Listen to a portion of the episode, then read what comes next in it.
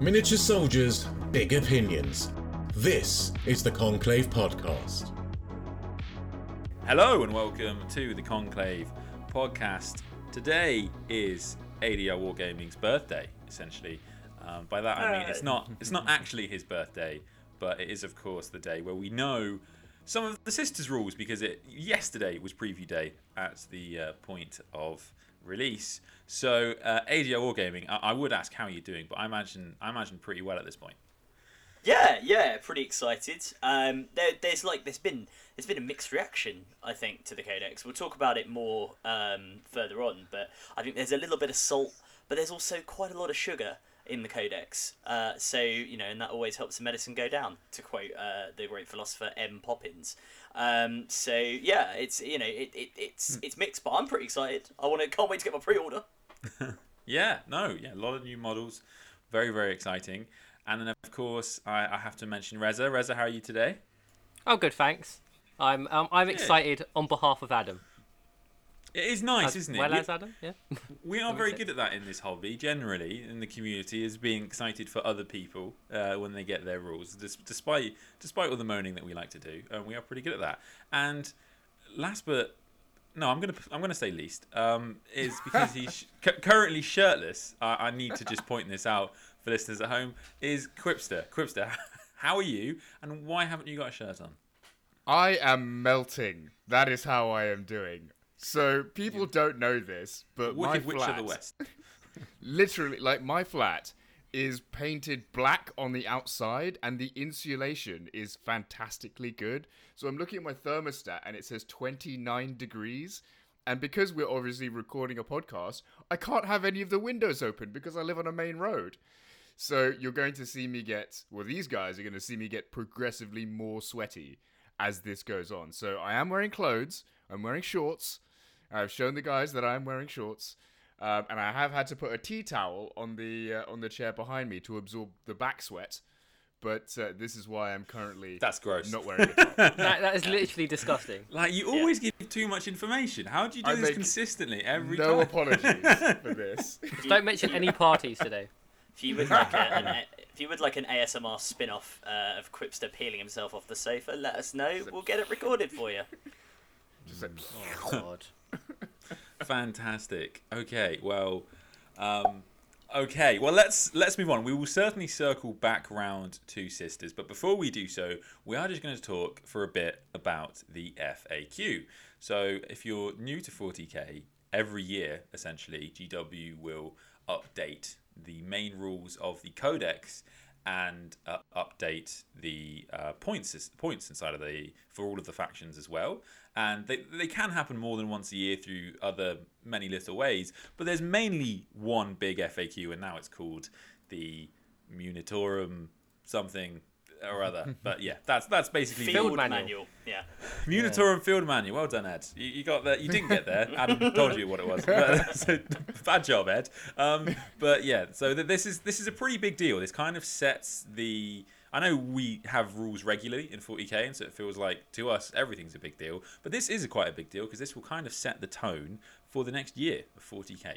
So guys um, first impressions let's let's go from that um, so quipster how are you feeling about the game of 40k from what from what you've read so far uh, pass. I'm still reading it, so maybe go to someone else first.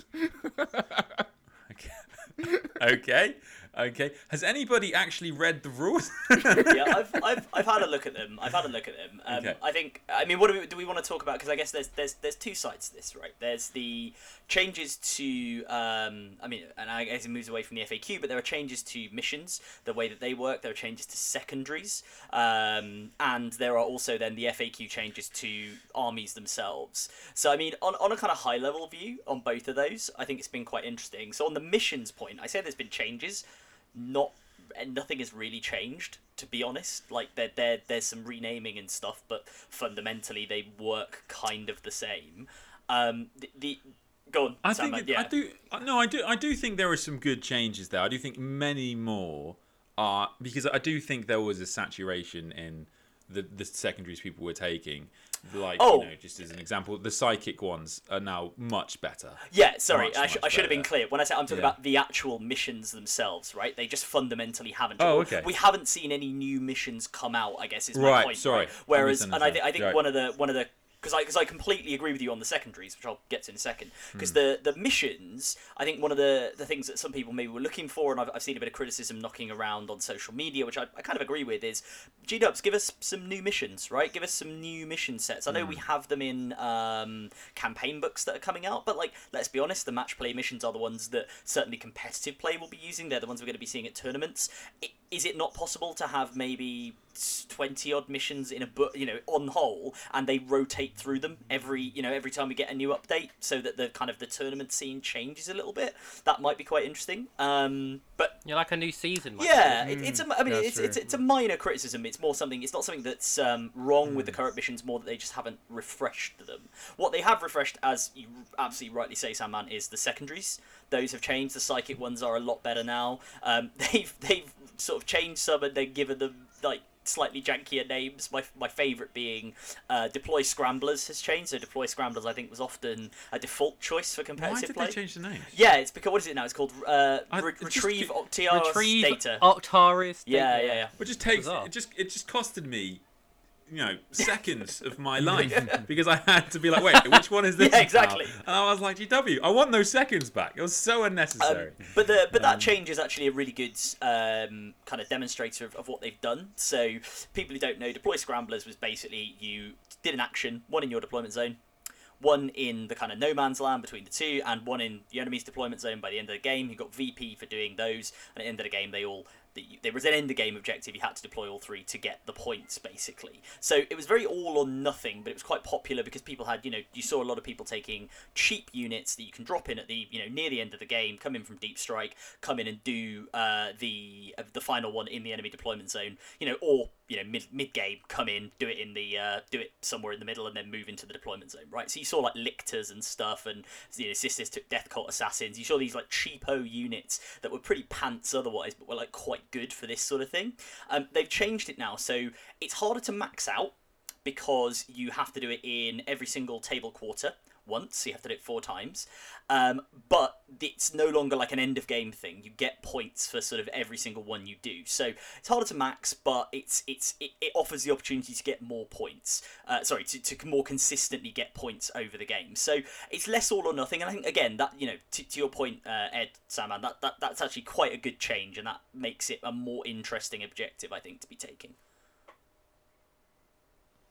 Yeah, I, I think that yeah the, the changes to secondaries are um, I think probably because I've yeah I've, I've seen many comments online as well and, and I think they're being a bit undervalued. I think we're going to see a much better spread. Um, I think Mikey from Hellstorm actually did a pretty good video before on on the uh, rates at which secondaries were being taken and and there, there was some uh, and it wasn't terrible to be fair, but there, there was definitely um, some some negativity in, in the from my point of view in terms of we were seeing the same things again and again. So I do hope that we see a better spread now, and I yeah I definitely think yeah things like the psychic they're not stupidly good. Like it's not like you have psykers you're going to get loads of points, but before I, I just was never taking them, and uh, yeah in terms of how, in terms of how you want to like I love that although that yeah i do love that in terms of how you want to cover the ball or how you want to you know control the center there are, or, or if you just want to be killing stuff there are multiple ways to go about that now that i think are valid um, so hopefully this is going to be really positive Yeah. for the game I think um, Rezza, what about you I was going to say, Oh, sorry. one final point on the psychic front as well. Obviously, we know we are getting uh, a Grey Knights Thousand Sons box, and we know the psychic heavy armies really haven't had the updates yet. So you know the Nids, Eldar, and stuff presumably going to come down the line. So it, it's it, it- it's good that those secondaries are getting reworked now, so they are much more attractive. Just so that you know, if you play one of those armies when your codex comes out, presumably you're also going to have some faction specific psychic stuff in there. But then you will have a you know a wider range of options, which I think is good. Yeah, and as as abhor the witch, like if if they give Grey Knights a secondary that is like cast psychic powers You win. and get loads of points, I'm I'm kind of okay with that because it's as I know they nerfed abhor the witch before, but it's still the case that if you play against Thousand Sons or Grey Knights, you just get 15 points if you don't have a psyker, and I, I don't like that. I just don't like that as a secondary. Um, yeah, I don't know exactly how I would write a Abhor the Witch because if you make the points too low, it wouldn't be worth taking at all versus uh, general armies. But I, I just, just don't like the Grey Knights players get that disadvantage personally. Um, yeah, so Rezza, what about you, mate? Did you have any impressions just overall from? Um, we can move on to points if you want to move on to points, or, ju- or just on the general kind of. I have, I have a general rule one, which I think all of us are going to be quite excited and agree about, especially me and you, Ed, as we like to talk about Baneblade so much. That there is a rule change now where if you bring a super heavy auxiliary detachment, I think I said that right. It now um, it basically costs you one CP to bring a Baneblade as long as your Warlord, uh, as long as the the Baneblade, for example, matches what your Warlord's army is. So you have the same like keyword. So it'd be like I actually got- Ashland, I actually-. I actually sadly don't get that. Oh, don't you? No, I'm sorry so- for rubbing it in your face. yeah, fuck you, Ed. I just thought it was, that's right. I just thought it was funny um, because yeah, the, the when you play Genestealer if you take a Brood Brothers attachment, there is no uh, keyword that will match Patriarch. So, Well, it's almost there. It's almost yeah, there. almost there. But I, I, I am. I, I totally agree, Rich. and I'm, I'm very, cool. very very pro cool. this change. There are a bunch of things that I hope see play now, and yeah, like you know, um, I remember the Sorry, first Siri podcast. was excited by that change as well. If you heard that. Super heavies? What? I remember the. I remember in the first podcast we spoke about the um, Yeah. monolith, and it, and like it was it's like great, pretty pretty all right data sheet, but three CP is a Yeah. huge tax, and so it will be really interesting to see these kind of things come out. Um, so it's I don't know why they worded it so complicated. Reading it, it's like you get plus two CP now, when they could have just said it now costs one CP. That's actually an interesting point. Yeah, yeah. I mean, Um, uh, that- it's Yeah. 40k, isn't it? It's literally like like the new fight, like so the new you know with the how they clarified how fight last works and fight first works. I just don't know why they just can't go. You fight last or you fight first, and it actually means what it means, rather than it actually means that you basically don't count as charging in some scenarios Hmm. because they can't. Anyways, that's a that's a that was my one thing I've also taken away that I didn't like, Ed. If you just go further Yeah. on, but we can go to there points. was there was we wanna go to actually one other thing I was Yeah, going to mention, um, which has been really important, especially for uh, Drukhari at the moment. There's been a lot of janky stuff with uh, deep striking and um, and charging from less than nine inches, um, and it's interesting. That, yeah, Oh, the Pythagoras thing, theorem. and so it's, Yeah. it's been Trigonometry. really nice. Yeah, literally, because that's why we like this game, maths. Um, but You know what though? been- You know what though? When we were in school, when we had to do trigonometry, and you were like, "Well, I'll never use this. It's never going to come in handy." You get into Warhammer for a little while there. If you were being a dickhead, you could use it very efficiently. so I forgot all of it. So Yeah. it wasn't Well, the for thing is, it wasn't. Well, that was the thing, and, and this is why it's a bit more interesting because, and I, I, I do agree with what you're saying, Adam. But at the same time, it wasn't just like this wasn't the rules as written thing because the example GW actually put an example in the rule because everyone thought, oh, people are being dickheads here, quite rightly, and then GW went, oh no, this is the example. This is how it's supposed to be played. You're supposed to be getting eight inch, eight, seven inch charges off of Deep Strike, and everyone went, "Are you sure?" And so uh, GW put that in, and then everyone went, "No, GW, Yeah. that's that's crazy." And now they've taken Yeah, it away. it's um, it's much more elegant this Uh, way. So They- yeah, they just declared if you're out of deep strike, it is a nine inch charge, full Yeah. stop. Unless you have plus one to charge. Bloody Well, yeah. angels. well, I, well, I was gonna. I, I guess this this kind of does fall in the points in that it's more under the faction specific um, stuff. But they they made a, a few other cleanup changes um, in in the faction specific rules, which I thought were actually really good. So um, to touch on a couple of them. Uh, so for demons, for chaos players, um, you can no longer kind of summon and destroy your own uh, benefits that you get because the demons you summon in, summon in are actually kind of treated as having uh, the, the the sort of correct keyword. So they're not going to sort of come in and then cause you to lose your rules by virtue of having you know the rules that say all your units in a detachment must have whatever keyword, right? So it allows you to kind of get around that. So Death Guard is a good example. You summon in a Death Guard, you a death, you summon in a demon. Not sure why you would want to do that in Death Guard, but if you did, you're not gonna um, end up kind of breaking your rules and then losing all the benefits of being being Death Guard. Um, another one actually for Death Guard was quite good, and I'm saying this just because I've been playing a lot of games with my Death Guard lately. Um, is the inexorable uh, advance? I think it's called rule change, um, which was this weird interaction where Death Guard have a rule called inexorable advance that means basically you you ignore movement modifiers and, and penalties um, that's part of your kind of ability to sort of slowly move across the battlefield and you know always be rapid firing and everything like that. Um, the this was kind of messed up by craters and things like that. Like you, they, they sort of clarify they, Really? in the book. It yeah, in the book it read initially, if I remember rightly, and other Death Guard players correct me on this, but I think in the codex initially it basically said you just ignore them.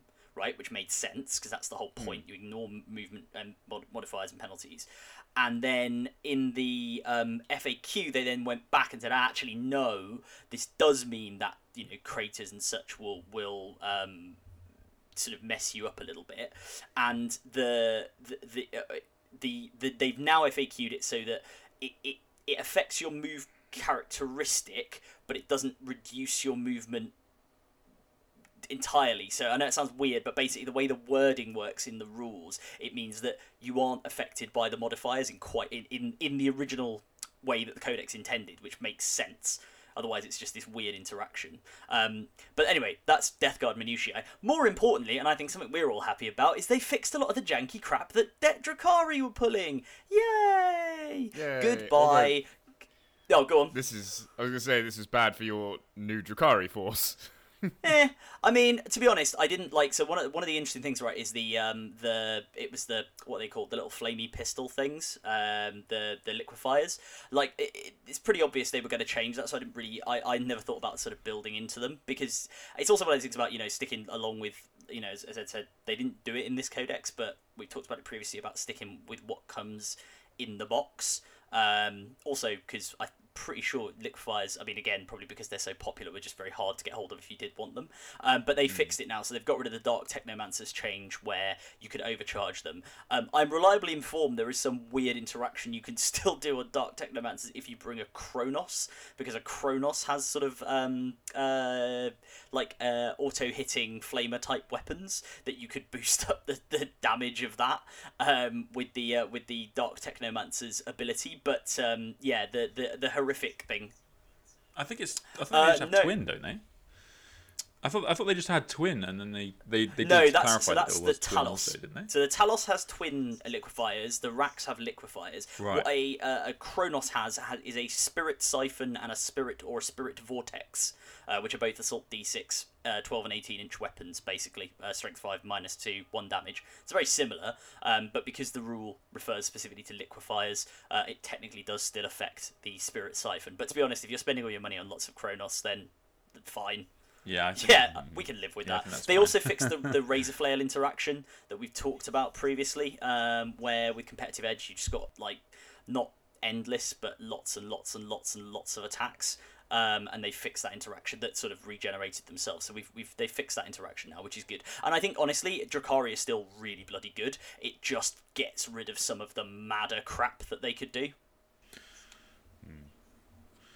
Well, not even not even just Drukhari are really good. Like Oh, like Yeah. Liquefier Wrack Spam is still maybe the best army in the game. yeah, Like that's how good that was. Yeah, it was exactly. the best thing, and then just made it stupid. Um, because yeah, um, so Yeah. or at least it's definitely up there. So cool. All right. Well, let's uh, let's let's let's keep going on the points train or just faction rules Hmm. train. So Quipster. Um, so not necessarily just your armies, but did anything kind of Um, stand well, out to you, good or as bad? It's, as it's You me, liked of course, I only paid attention to my armies. Um, so more specifically, Custodes.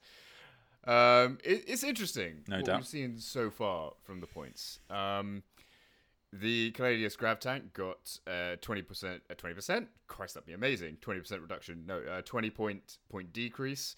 And the Telemon got 20 points plus uh, in the points.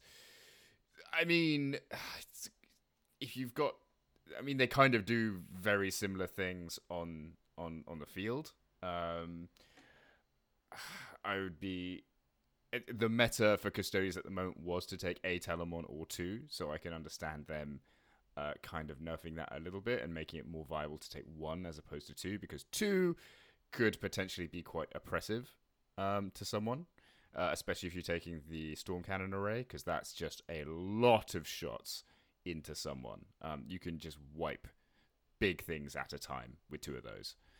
Um, so yeah, I totally get that. Um, everything else, it's like Warden's got a five percent, uh, five percent, five point reduction as well.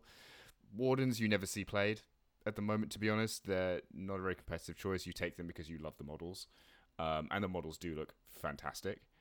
Um, but yeah, other than that, it's with Custodes, You expect everything to be expensive, really. Like there are very few times when I've seen like points changes really stack up. And in eighth edition, actually, it was interesting because the points changes that stacked up meant that Custodes just got more and more cheap. So I remember there was that one time I've talked about in the podcast before. At one time where I went to see uh, Liam to do a bat rep with him, and I realized that I physically didn't have enough models in the list because suddenly the the points changes had come out the day before, and that was something that you saw over eighth. Um, and it was, yeah, it's it. I'm not seeing that kind of intr- incremental uh, change in the points as we go on. Um, kind of one one thing I, w- I did want to say though that's been very interesting um, is I've talked to a few people um, about the. Sorry, we- this is my tangent for this. I mean, this is this is the right turn. Hope everyone's ready. um, but yeah, I've talked to a couple of people about the consistency of rules changes, erratas, FAQs, etc. Um, because sometimes it can be quite hard to keep up with.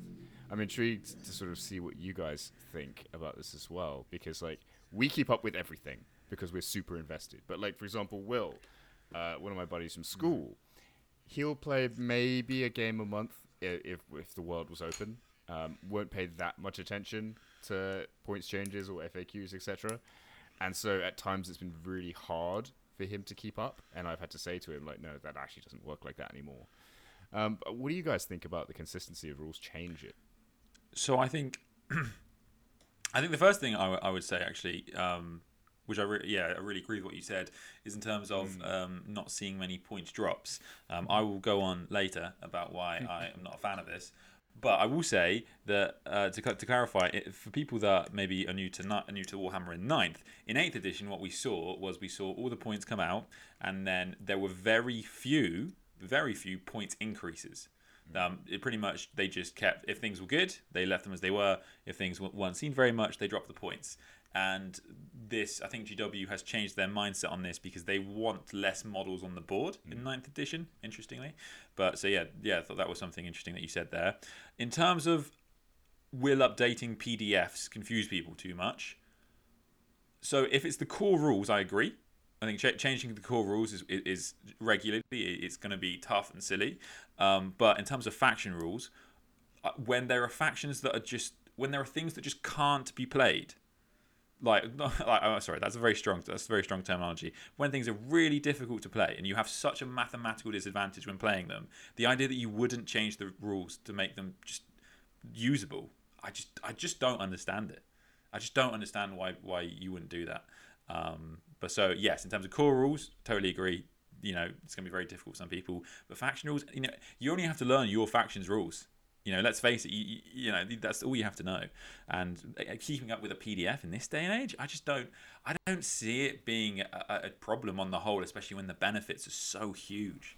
I just think they're massive. I don't think it's any different to a video game nowadays. Like Call of Duty, when you the game updates, it comes out of patch notes, and it literally like it's a it's a, a, a on the page Yeah, where I, I, I think I think this goes to a point. I, well, well, I was, I was about to say this. This does go to a point I was about to make, which is I think for people maybe like us who are very you know very invested in the game, who are very invested in especially competitive play. Let's be honest.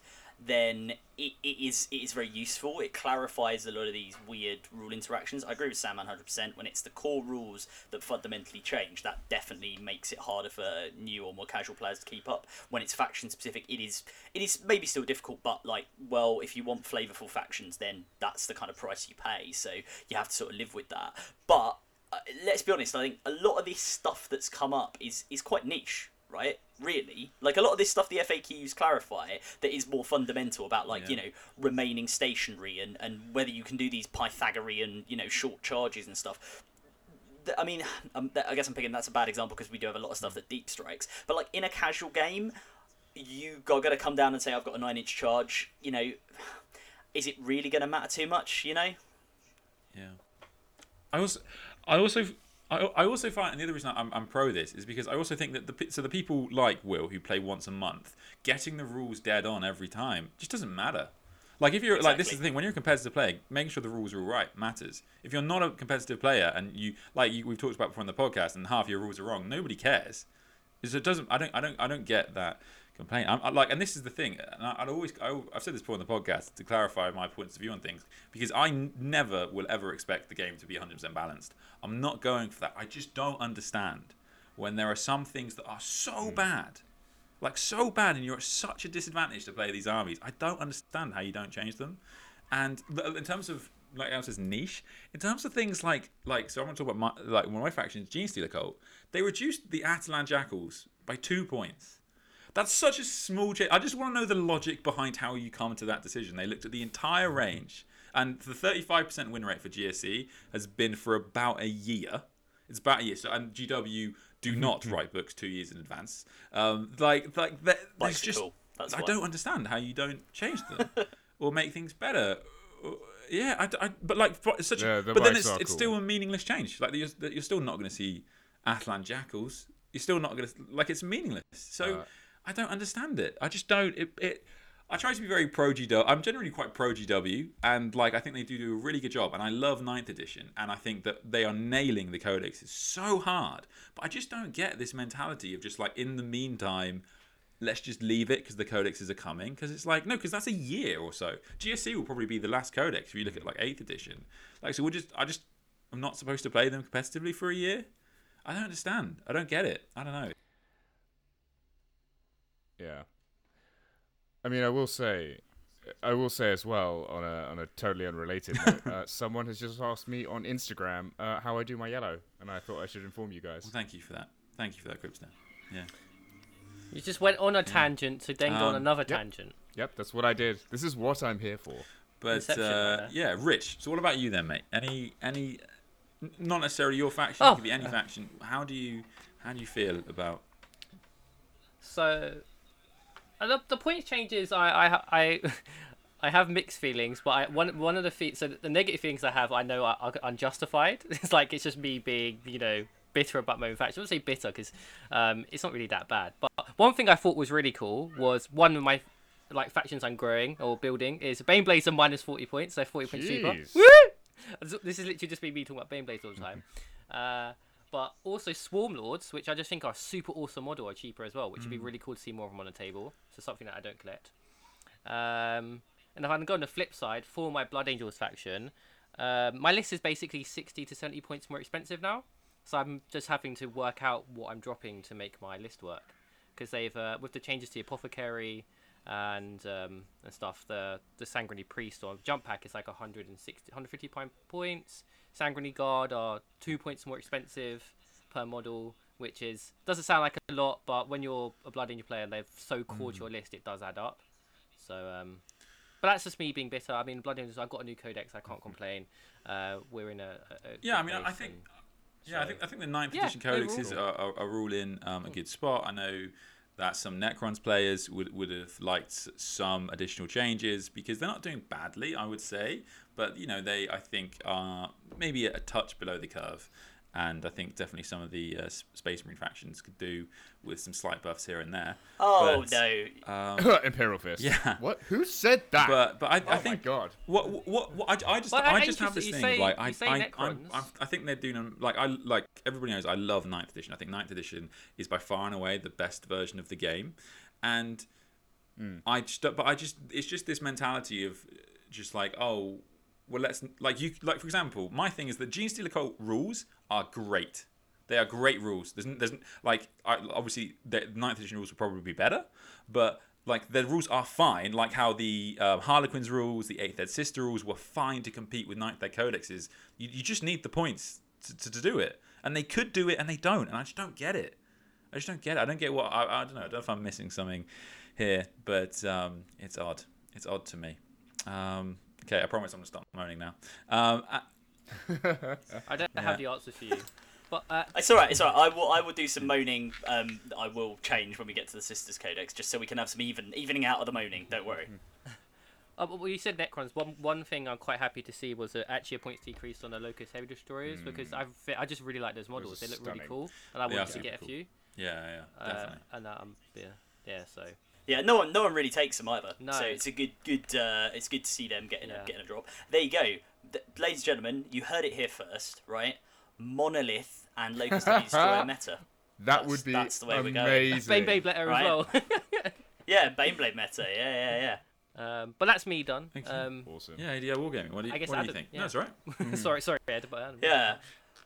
Uh, no, I, I think they're good. I think the changes are good. Um, I say for my faction, some of the stuff they clarified around Death Guard. there- I mean, Death Guard didn't really get much in the way. I say my factions. I mean, God, at this point, they're all my factions. They're Oh, all. except I am the Warhammer. Uh, in terrible. Yeah, except well, except Orks, except Imperial Guard, World Eaters. I don't know. Anyway, um, but yeah, the the um, the the changes they did, I think, are, are pretty good. I think there are some. Uh, you know, I, I sympathise Ed 100%. There are some where they just they haven't made changes. Maybe we'll get something sooner rather than later, but it's, you know it's holding out hope. So I think you're right. It would be nice if they actually just adjusted some things to make stuff a bit more playable for players of those factions in the meantime. Um, but yeah, uh, the ones, the things that have changed, I think were, were broadly pretty good. Um, and and where stuff has taken hits, it hasn't been too bad. And where we have seen stuff come down, so like for me, Swarmlord uh, is a great one for the Tyranids because he's just cool. I need to. He's based. I've got him sat next to me, but I need to actually paint Yeah. the damn thing. Um, but Yeah. yeah. it's overall pretty good. I think. Sorry, it's a really, really lame, really lame answer. Yes, overall, Yeah, I, I think, think- yeah, good. I, yeah, I definitely think there are some interesting things. So I think that um, maybe the reason for the lack of points drops is because even if the army is overall worse, I think maybe GW views this idea of having not having too many models on the board as a higher objective for them, which I can kind of understand. Um, that makes sense. And I do also think that a lot of the things suggest to me that they're looking at um, the codex is coming out a lot more because, um, like as use as example, like it's the it's the Forge World stuff that's changed. So because that stuff needs to fix fit, fit with the new book, um, they don't really care about it fitting with the book that, uh, that is now. So yeah, all right. Well, that is that is. Let's call the uh, FAQ review there. Any anybody got anything else to add? Uh, no, I think I can think of not for uh, not for the FAQ and No. points. Great, Grey Knights and Thousand Sons was a bit messy because it's Yes, to be fair, yeah. Because they've We, released we probably should mention that, yeah. So gonna- as, as if you have a look Yeah. in the uh, um, in the points changes, you can see the um, new um, Thousand Sons model that uh, that's got a, a name now. It's, Can it's coming out. Uh, yeah, it's got the it's got the changes uh, and Yeah, uh, obviously me look it there's new points for. Uh, Castellan Crowe, Castellan Crowe. Um, so right? yeah, all very very exciting, and yeah, I think it looks like it looks like you know, and it's very soon to tell, but it looks like GW may be getting back up to that once every two weeks release date. So hopefully that's the thing. Once the codexes come, I'll be so happy. I just, I, I just people we're playing again now, Yeah. and I just I would love it if I could go toe to toe with all these amazing codexes with the armies that I love. I just feel like now I have to go. Oh, I have to play Dark Angels if I want to play, and I don't want to feel like that. So, um, or just get my ass handed to me. Yeah. So let's let's so let's move on then to something that is going to be certainly very very joyous, which is of course the new Adeptus Sororitas Codex. This is a fascinating one, I think, because obviously they were one of the well they were the last codex of um, 8th edition. And it was a huge project for GW to come up with these rules. They went through multiple iterations. The Beta Sisters Codex was entirely different, and then we had the 9th edition Codex, uh, sorry, the 8th edition Codex, and now we've got the 9th edition Codex, which is you know basically the same with with some tweaks. Uh, sorry, that, that's probably a bit simplification. I think the overall vibe is it's quite similar, I would say, but um, there are definitely some, some changes um, between the two. So um, I, I, I'll, I'll pass it over to Quipster, and I'm joking. I'll pass it over to ADL Wargaming, of course, to, to, to give us his, his reaction to it. I've put my put my Pope hat on. I've got the braziers burning. I've got some heretics nicely barbecuing down the road. We're all good. No, okay. So the Sisters Codex. So this is, as you say, Sandman, it is very interesting uh, what they've done to it. Um, and the changes they've made. I will start off by saying if you are a Sisters player already, you will look at this book and initially you will probably think it's a nerf. Because all of the stuff, or a lot of the stuff, that you relied on for your Sisters, for competitive Sisters lists uh, in the end of 8th edition and throughout the start of 9th, and let's be honest, Sisters have been one of, if not the best, certainly pre Drukhari uh, armies in the meta, um, and capable of you know, playing the game really well, trading out. I mean, again, people talk about Drukhari. One of the things that makes them so strong is they trade really well. This idea of, you know, you chuck units in, oh, they die. Well, doesn't matter because they've just killed something worth double their value, right? Sisters were very good at that. If you read the book from that, you're going to go, oh my god, they've killed my army. Now, that is an unreasonable reaction because actually, um, um, I think one of the things I've seen in all the reviews I've read, uh, all of the, the the commentary on it is the same, which is the more you read the book, the more you see that actually what this is is a side grade, right, or a change your play style book. I would I would say, right. The the there are some things which are a little bit questionable. I would still say um, some of those are sister specific. Some of those actually extend to a whole bunch of other armies, uh, which I will get to shortly. Um, but overall, I think the change is pretty cool. And also, we're getting a whole bunch of new models. I mean, if you're watching bat reps of people playing sisters at the moment, they're bringing the lists that they have, right? Which don't include the new Supreme Commander Morven Val, who's Yeah, really, awesome. really good. Um, they don't include the new, yeah, they don't include the new uh, Celestian Sacristans, uh, or Sacresants, I should say, the uh, sort of new tougher Celestians. Um, and obviously, they don't include uh, Paragon Warsuits, uh, although I think there's some debate about how competitive they will be. But we will we will get to that. Um, so I think in terms of the headlines from the book, the overall things to bear in mind is they've they've adjusted the internal balance a lot a lot more right? So in 8th edition 9th edition early 9th edition one of the things we've seen is that bloody rose and uh, order of the valorous heart from your sort of your or your holy orders your your, your chapter tactics if you will um, they were the dominant pair. And they probably will no longer be the dominant pair because what they've done is they've made all the other ones really quite good. Um, so to give you an example Bloody Rose is still largely the same. So if you want to build a melee army, um, you're probably still going to lean into Bloody Rose. Still give you that plus one attack, plus one um, additional AP in melee on the charge if you're charged, etc.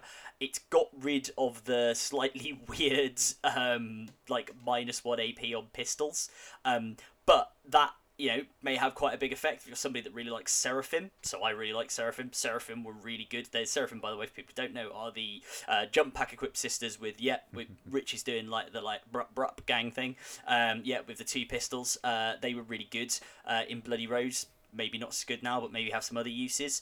Um, they have made things like Ebon Chalice, which I think saw some play as a like a Supreme Command detachment at the end of eighth, and that was about it because it generated miracle dice. They've made that really good. You get to turn on your sacred rites, two of them at the same time that you pick, and they're always on for the entire game. And bear in mind, for anyone who knows the Sisters Codex, the sacred rites, which are the army-wide bonuses that you get, you either pick one or roll for two.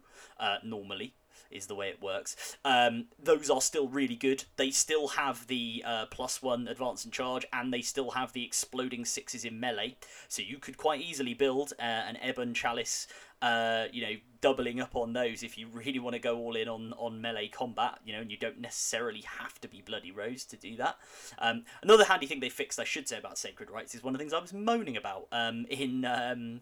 In I think our chat with uh, with Liam actually, which is that you know you on this table if you roll double the way it used to work if you rolled double you just got one.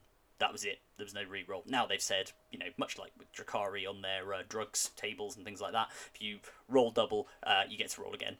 Simple as that. So small fixes. Um the the way the army works as well the some of the other big I guess headline changes um, to pick on a unit retri- retributors very very popular unit. They're the girls with the multi melters that you will have seen in every competitive tournament. They had a neat little trick where they both avoided um, any minuses from moving and firing heavy weapons built into their data sheet, and they had a stratagem uh, which extended the range of their multi melters by uh, six inches. So obviously gave you you know additional three inches on your half range and gave you plus one damage. Now that that originated in the era before um, the melter change, so you effectively ended up with d6 plus three damage at half range, which is a bit nuts. These girls can fire obviously you know two shots a time from a multi melter from four of them, so eight shots initially. you then had you then had uh, Armorium cherubs you brought with the unit for five points, uh, and you or, or five points each. You bring two of them, you burn the cherubs, you fire two of the girls again, so you get another four shots. Right, that will go through a Primarch, that will go through a Titan, if you want it to. Um, like it was pretty nuts. So I, I've seen a lot of sisters players going, oh, oh, it's very upsetting. And look, I am somebody who has, I have, a, I have some multi melter re- retribuers. I don't have like fifteen of them, which is what some people were building into. Um, but yeah, like it wasn't an unexpected change that that has gone.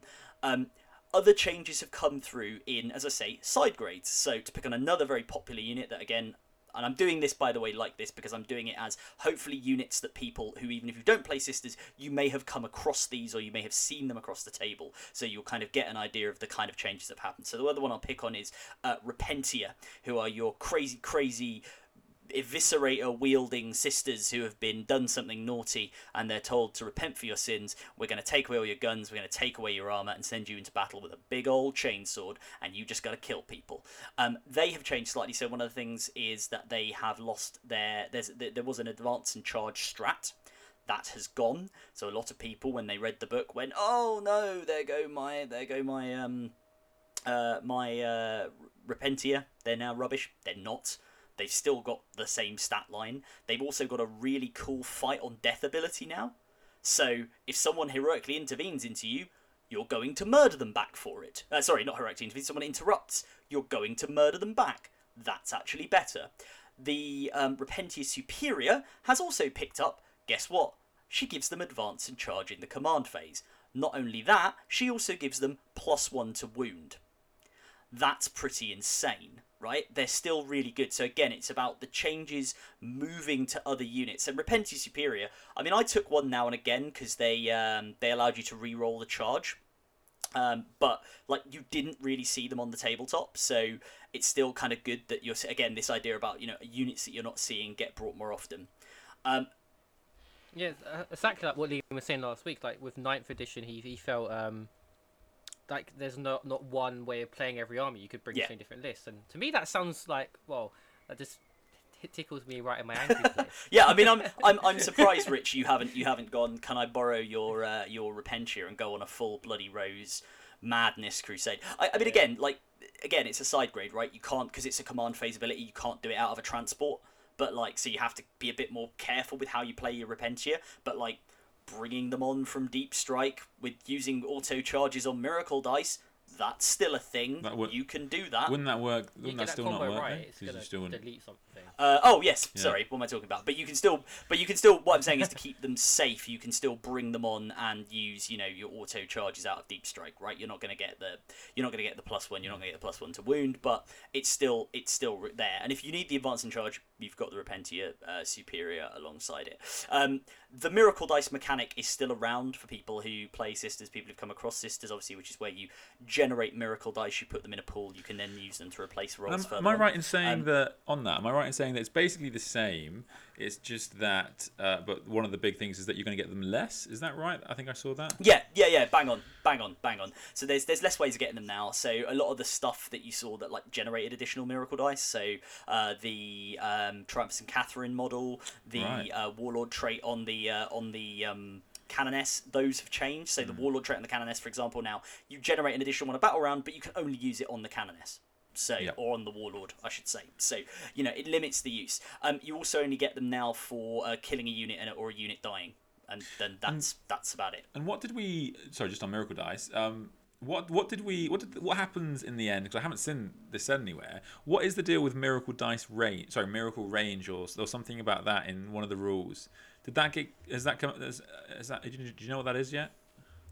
Yeah, so miracle range is basically allows you to spend miracle dice in order to generate a a a, a range of like for an ability as a good example.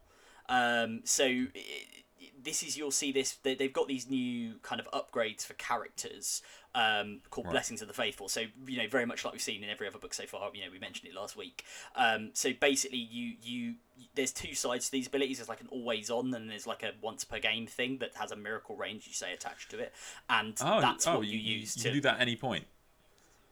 uh, yeah yeah, yeah. It, it was them- in the rules Because one of them was like but- turning off invuns, wasn't it? It was like one. I think one of Yeah, the previews yeah. said, which is just massive. It's just absolutely huge. Huge ability. Yeah, so that's that's the that's the word of the emperor, which is the one they previewed. Um, which yeah, so whether they be units in the miracle range, each time modeling a friendly order core order character unit makes a melee attack against the enemy unit. Oh, that's Invulnerable saving throws may not be made. Um, so it's once per battle, but at the right time, I mean that could be insane, right? Yeah, yeah, no, for sure. Especially yeah, definitely, Mercedes. definitely. So obviously cool. I'm not okay with this.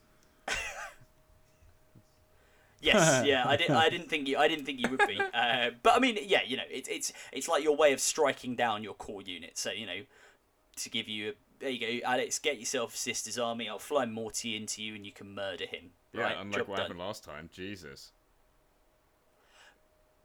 Yeah, yeah. Well, well, well, we we we won't talk about that. That's for a different time. Um, but yeah, so so they've also given, um, as well as these new blessings of the blessings of the faithful abilities. Uh, this kind of concept of miracle range. You've also got hymns of battle now. So sisters, guess what? They also do what Space Marines do. They have chaplains. They're called priests. They recite hymns of battle. Um, and these hymns of battle can do various things. There's a baseline one called the War Hymn, which just basically is you know plus one attack aura uh, on on core character or the new engine of redemption keyword, which is like your penitent engines, your mortifiers. Um, so priest, uh, or sorry, the missionary and the priest model used to have that on all the time. That was their thing. They gave a plus one attack. Now it's like an ability you have to you have to roll for. Um, I think it's on a three up it goes off. Um, and then there's a load of other ones um, that do interesting stuff. One of them is basically a smite. Um, there's one called Chorus of Spiritual Fortitude, which I think is quite cool, which removes the effect of any psychic powers on a unit and stops any other psychic powers affecting them. So if you're up against a really psychic heavy army, you can do some interesting stuff. One other change I should do, and this popped into my head because we're talking about psychic and coming up against psychic heavy armies, and again we know that the Grey Knights and Thousand Sons are on their way. The Sisters' uh, Shield of Faith ability, which is everything in pretty much in the army except Adeptus Ministorum units, has this. So even Rhinos, well they certainly used to, I think they still do, have this. Um, used to give you some cool things. It gave you an invuln save on a six up, still does that. Um, it also gave you the ability to deny the witch on a single dice roll, right? Which was okay, but it's a bit pants because most powers are sort of, you know, six or seven in a lot of cases. Obviously, smite is a five, but you still had to roll a five or six on a single dice. Guess what? Now you roll a six. Doesn't matter what the value of the power is. It just denies it. Yeah, and I think on that because I did see that there is a uh, um, sorry I can't remember the name of the ability, but you, that you have an ability to uh, get them on fives as well. Yes, and is yeah. that an ability you would pick before the battle? Just because in terms of oh I've gone up against Thousand Sons, I'm going to take the ability to deny any of their psychic powers on fives. Can you just choose that before the game, or does that have to be in your sheet So, list? You know? so I'll have to double check, but I think that is a strat that you can only actually apply to certain units. I think so. I don't think you have to pick that. I think that's Right, something you can. That's something you can generate during the battle, but you can only you, you sort of you are paying right. for Oh, okay. Because I know I That's know cool. That's really cool. Yeah, well, so I know, for example, like rhino, rhinos again. Hilariously, I love that rhinos are getting this, and I've got my sister's rhino sat sat right here. Uh, but my but sister's rhinos have a keyword now, and where they can they they get get this called hallowed, where they can get this strat called thrice breast. Thri- the thrice blessed hull, which allows them to. I like the way Alex turned around when I said thrice blessed. That's a very separate Um, issue. The uh, you, yeah, you can. It's uh, it's oh, what's that film with Arnold Recall. Schwarzenegger, the one where he's trying to go to Mars? Total Yeah. Re- Total Recall. Yeah, we all, we all know. It's, if you haven't seen that movie, Yep. look it up. Um, slightly bizarre moment in that. Um, but yeah, so they, they have a cool ability uh, on them, just on this sort of front about psychic, where if you use this strat thrice bre- thrice blessed hull, um, any um, psychic power that fails within twelve inches of them is automatically a peril. Uh, also, talking about this as well, uh, I need to do a little bit of uh, podcast housekeeping. Um, I've got a couple of messages on Instagram about the, the last podcast and uh, if we're ever going to be releasing the uncut version where, where we go into my, my tirade about uh, certain types of parties. Now, I would like to say to our audience, I fought to keep that bit in, but I was I was outvoted, uh, and this is a democracy. I I reckon that nobody. Do you want me to has- has send you the fuck- I can that's send you what the I fucking think. I, screenshot. I, I think I've he's sent- made I'm this gonna up. put the screenshot in the fucking chat. okay. If we Yeah. get funding like Snyder did, the extra. We're gonna have the Snyder cut of to this make sex it you can party. you then can you can tell people. It's, we're all the same. We're just wearing spikier armor and we're in four by three. Um, so yeah, I, look, I think I, I I won't I won't go on about sisters too much, I guess. But um, to give you an example of, of like an uh, this is my No, well, feel free. well, This is your- well, I was going to say this so, is so in terms of the way like, units have changed. To give you another really good Yeah, example, put it in the chat. The um, the oh god, yeah, one one person. So one person. it. Yes.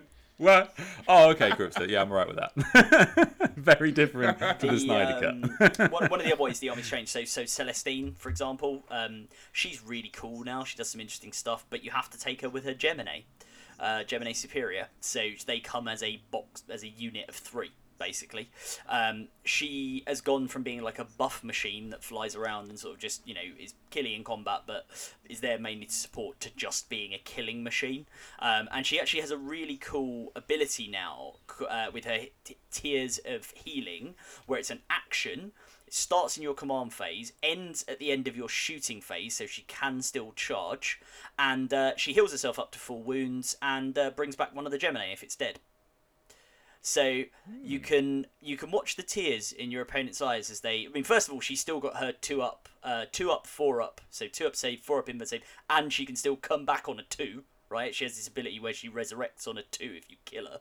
Um, so she's really difficult to get rid of, and you have to chew through the Gemini's wounds uh, to start with, and they have the same stat line. They're both two up, four up. So that's because it's the unit, right? So she's she's tougher. She can bring people back, and she can then go and blend people in melee. So again, it's a side grade, right? It's about how you play the army differently. You're not just going to use her as a buffing machine, going around boosting your invuln save anymore. There are other ways of doing that.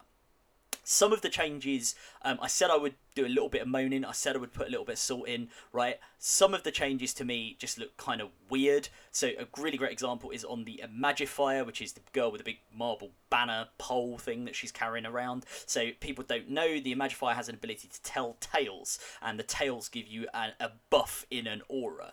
Um, the ones you always saw taken were um, the Tale of the Stoic, which gave you basically the ability to ignore AP minus one, and if you were Valorous Heart, it stacked, it went to a, they could ignore AP minus two, um, and uh, the Tale of the Warrior, which gave you plus one attack. Well, Tale of the Stoic has changed. So that now you you well sorry I should say the, the Tale of the Warrior and the um the other one that I can't even remember the name of because nobody ever bloody uses it those have stayed basically the same the um, the tale of the stoic has changed quite a lot though. So it, it it gives you minus one to wound, sounds great, but it's against strength three or less attacks. Now I can't actually think of pretty much anything in the game that is going to be hitting you in volume at strength three. So when I say it's a bad change, or uh, sorry, I was gonna say Lasguns. Oh, Yeah. oh, las, yeah, I suppose lasguns. is My the only one. lasguns. But Anyone? I mean, like grot attacks and stuff like that. They're strength three. Nurgling, Nurgling's hit at strength three. So Yeah, there's there's like a few Nurgle. few cases. I mean, I'm saying edge case. No, most Eldar weapons are. I mean, I guess in melee, yeah, No, in combat, yeah. yeah, but you know the point So at which we've Eldar are in disproved you. combat is, yeah, Yeah, and actually, Ad- Admech have a have a lot of like vast, uh, well not a lot, but they have some like vast quantities of strength three weaponry, is quite Well, there we go. I hadn't thought about that. That's a very good point. Because what I was about to say was, it's not, it's not, it's not. A, no, no, no, not sorry at all. No, because it's, it's a good point, right? It just shows you I need to think more about the, more about what can use it before opening my mouth. But what I was going to say was, it's not a bad change, but it just seems to me like a bit of a weird one. Like, like it's, it seems like a vaguely useful ability. But I guess yeah, there are, there are uses for it. Um, so yeah, maybe we will see that one on the table. Um, obviously, we have all the new units. Morven Val, I'll, I'll kick off with. Yeah, I was gonna ask. Oh my word, she's really good. She's really bloody good. She's 265 points, and for what she does at 265 points, if you're a sisters player, you want to play competitively, take Morven Val. Like just just just take her. She she will be your default hmm. HQ, I would suggest. Right? So she does a, a whole bunch of different things. So she's a force multiplier and she's a very nasty killing machine. She's she's basically a better Guilliman, right? In a in a bunch of ways. And the Yeah, I think that's probably true. yeah. Um, and the, the reason why is so we've already seen we've already seen the stats on her like spear weapon that she has, but her warlord trait, and she obviously has to be a warlord, is righteous rage. So she's on full hit rolls and full wound re rolls all the time. Like, so it's a bit like Hatred Eternal from the Drukhari, right? So she has that herself. She has a straight up fight again, fight again once per game at the end of the phase.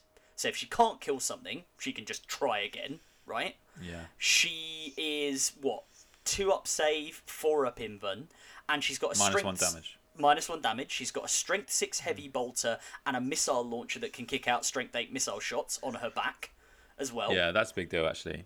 Having that unscreenable firepower is yeah. Sorry, unkillable's firepower is, is quite good. I think. Exactly. And in terms of her buffs, she does what a Canoness and a Palatine do together. So she core rerolls of hits and wounds of one, right? And Yep. she also can pick a nearby core or character to sup- you know to give them give them rerolls. Morty does this, but what she does is she gives them full rerolls for hits and wounds. Mm. That's incredible. Yeah, which is super good. Which She's is- yeah, she's a dynamite. She's she's just got it was it's a real tick box of of a data sheet. Um, like the strong screenable firepower, great combat, re- not just really tough to kill. It's anyone that's played Abaddon will know what I mean. Abaddon is, is tough because by the time you get to Abaddon, if the Black Legion player, I mean Black Legion aren't in a great spot, but if the Black Legion player has had like a good game and they've managed to kill a lot of your assets, a lot of the time by the time you get to Abaddon, you haven't got the weaponry to kill something with a you know good toughness, four up save, minus one damage. Um, and then can I ask, do sisters still have the strats to get back up, and does that work on her? Uh, they do, from what I understand. I don't know whether it works on her. I would have to check that. Um, 'cause I, that I would can, make I a- can try now. Yeah, because that that would make. I mean, don't get me wrong. I know Guilliman has the three up invuln, and, and uh, you know, as much as much as mean, I yeah, hate three up invulns. I'm alright for Guilliman having it. But like at the same time, that I feel like i- in my head that makes her pretty much strictly better for quite a lot less points. Because Guilliman is like uh, the other thing about Guilliman is by the time you get him into combat, he's pretty much overkilling whatever he touches. So there's that where she's got this sweep attack, which is great, and she's got um, obviously a, a really powerful um, close combat attack that she can do twice if she wants to really kill um, other, you know, um, sledgehammer characters that have made it to that point in the game. yeah. She's absolutely an amazing data Yeah. sheet. So so divine Yeah. intervention, which is the which is I think off the top of my head is the strat we're talking about. Really bad if I can't remember that sisters player. Might be the wrong one, but anyway, you, it does still exist. It's just once per game now, which I think is the one just a character can be resurrected. Um, That's pretty cool. And you you don't have to roll for, or you didn't have to before. it was you? just a You strat. spent It was miracle just dice a, to do uh, no, it was a strat. Oh, okay. I thought you had to spend like miracle. Okay, so you just you just spend CP and then it's back up like Necrons. Cool. Very cool. Yeah, I mean that makes it I think that's amazing. right. You know, you, Um, you'll finally get her down and then she's See, back up. This is, I, was, I was just gonna say, the only thing I want to see in the future is I want in the next Codex Trajan to be able to kill her. Like, is that too much to ask? To take it back to, to a custodian's place. He won't. He won't kill her though. He's he's given her a spear. They're friends, No one is friends on the field so of battle. they're going to get true. together. That's true. Yeah. Oh, actually, yeah, that's with a good no, point. Did it with say no anything in listening the lore device. about that spear? There's no listening device in there. I I had a look before the podcast Yeah, for her lore. I it couldn't see anything um, because gen- generally generally Okay. people preview rules and not lore. But yeah, it, it is a fa- it is a shame, and maybe something we'll cover in Hmm. the next podcast because she is she is the Yeah, the we'll new come back to big fish figured. lore wise. So yeah, that, that is yeah. That's you right. do make a good point there, Quipster. yeah. Yeah, so she yeah she, hope she's alright. I she's she's a fascinating one. I, I think um, I mean yeah I, I'm I'm not a sisters expert and I, I don't like making judgments early on in codexes, but certainly from that data sheet, I, I think certainly from comparing her to Guilliman and Abaddon, which and Abaddon especially is basically an auto take. Like because of the fact and she works with any sisters uh, army, I'm it's it's dangerous to make supreme commanders that good. I think, and because they kind of then feel like you have to take them all the time. And Morty's done pretty well because Morty, there's there's pretty much arguments for and against, like, like you know, top top tier competitive play. So um, yeah, it's it- it's interesting. Like I I, I do. Because I don't get me wrong, it's it'll be really cool to see the model, and it's fantastic. So it'll be great to see it for a while. But after a little bit, I do I do worry that you might just see it too much. That's all. Yeah, Well, it's, al- it's also raises that risk of lots of mirror matches, right? Where every sisters player that has to play another sisters player, they will be looking at Morven Val Yeah. across the table Yeah. as well. So, I guess Yeah, I don't know. She, she's very good though. Yeah, Just- and I think that you have, um, you know, the re- the reroll wounds on, on one unit. You have some brilliant, you know selections there. I believe Repentia have, st- have got core, so obviously getting reroll wounds on them is great. Yep. And sisters can now come in blobs of twenty, which is really cool. I'm, I'm a huge. yep. I, I I love transports, so that's generally why I don't take massive blobs of things. But I do love seeing huge blobs of infantry on the table, so I am very pro this. And so yeah, and, I believe you can give them a, a, a transhuman equivalent. So you know, you if you want to keep her alive, I think there's you know you're probably gonna be able to. Um, and she's going to be buffing things really well. You know, 20, 20 even just 20 normal sisters. Um, and, oh, in fact, whilst we're on that, one thing that I thought was really interesting about this book was the changes to a lot of their like standard weaponry, which is really cool. So Oh, I yeah. think storm bolters are now damage two. Flamers are like heavy flamers. Heavy flamers are even better. They're, they they've got yeah, they're all they're all you know because and it, you know it makes sense kind of lore wise because they're all blessed. Right, so it kind of makes Yeah, sense. So yeah, yeah. actually having these, these big blobs of sisters will be really cool. Think I'm, I'm excited to see Yeah, that. I mean, I'm happy because I have quite. I have don't have that many sisters tanks. What I do have is tons of infantry. I, I don't. I don't quite know how, but I've just ended up like I'm looking at my shelves now. I have a lot of sisters, just a lot of sisters. Um, that Yeah. I and so to give you, you know, the storm. But I have I have lots of storm bolters because I always like the idea of having a battle sister squad because it was a three point upgrade. Just stick a storm bolter in there because there was a strat called Blessed Bolts which made you uh, minus two to damage. Um, Blessed Bolts now, by the way, I think doles out mortal wounds, so the strat's still there. It's just uh, it's just changed, um, and I think it has a wound a mortal wound cap of six. So it's a good, uh, it's like a good example of a you know a good buff on them. But they're now flat two damage, as you say. So I'm happy. I've also got a load of sisters with melter weapons, which weren't necessarily that popular. Um, because I thought, oh, maybe I'll use them as dominions. Dominions are back, baby.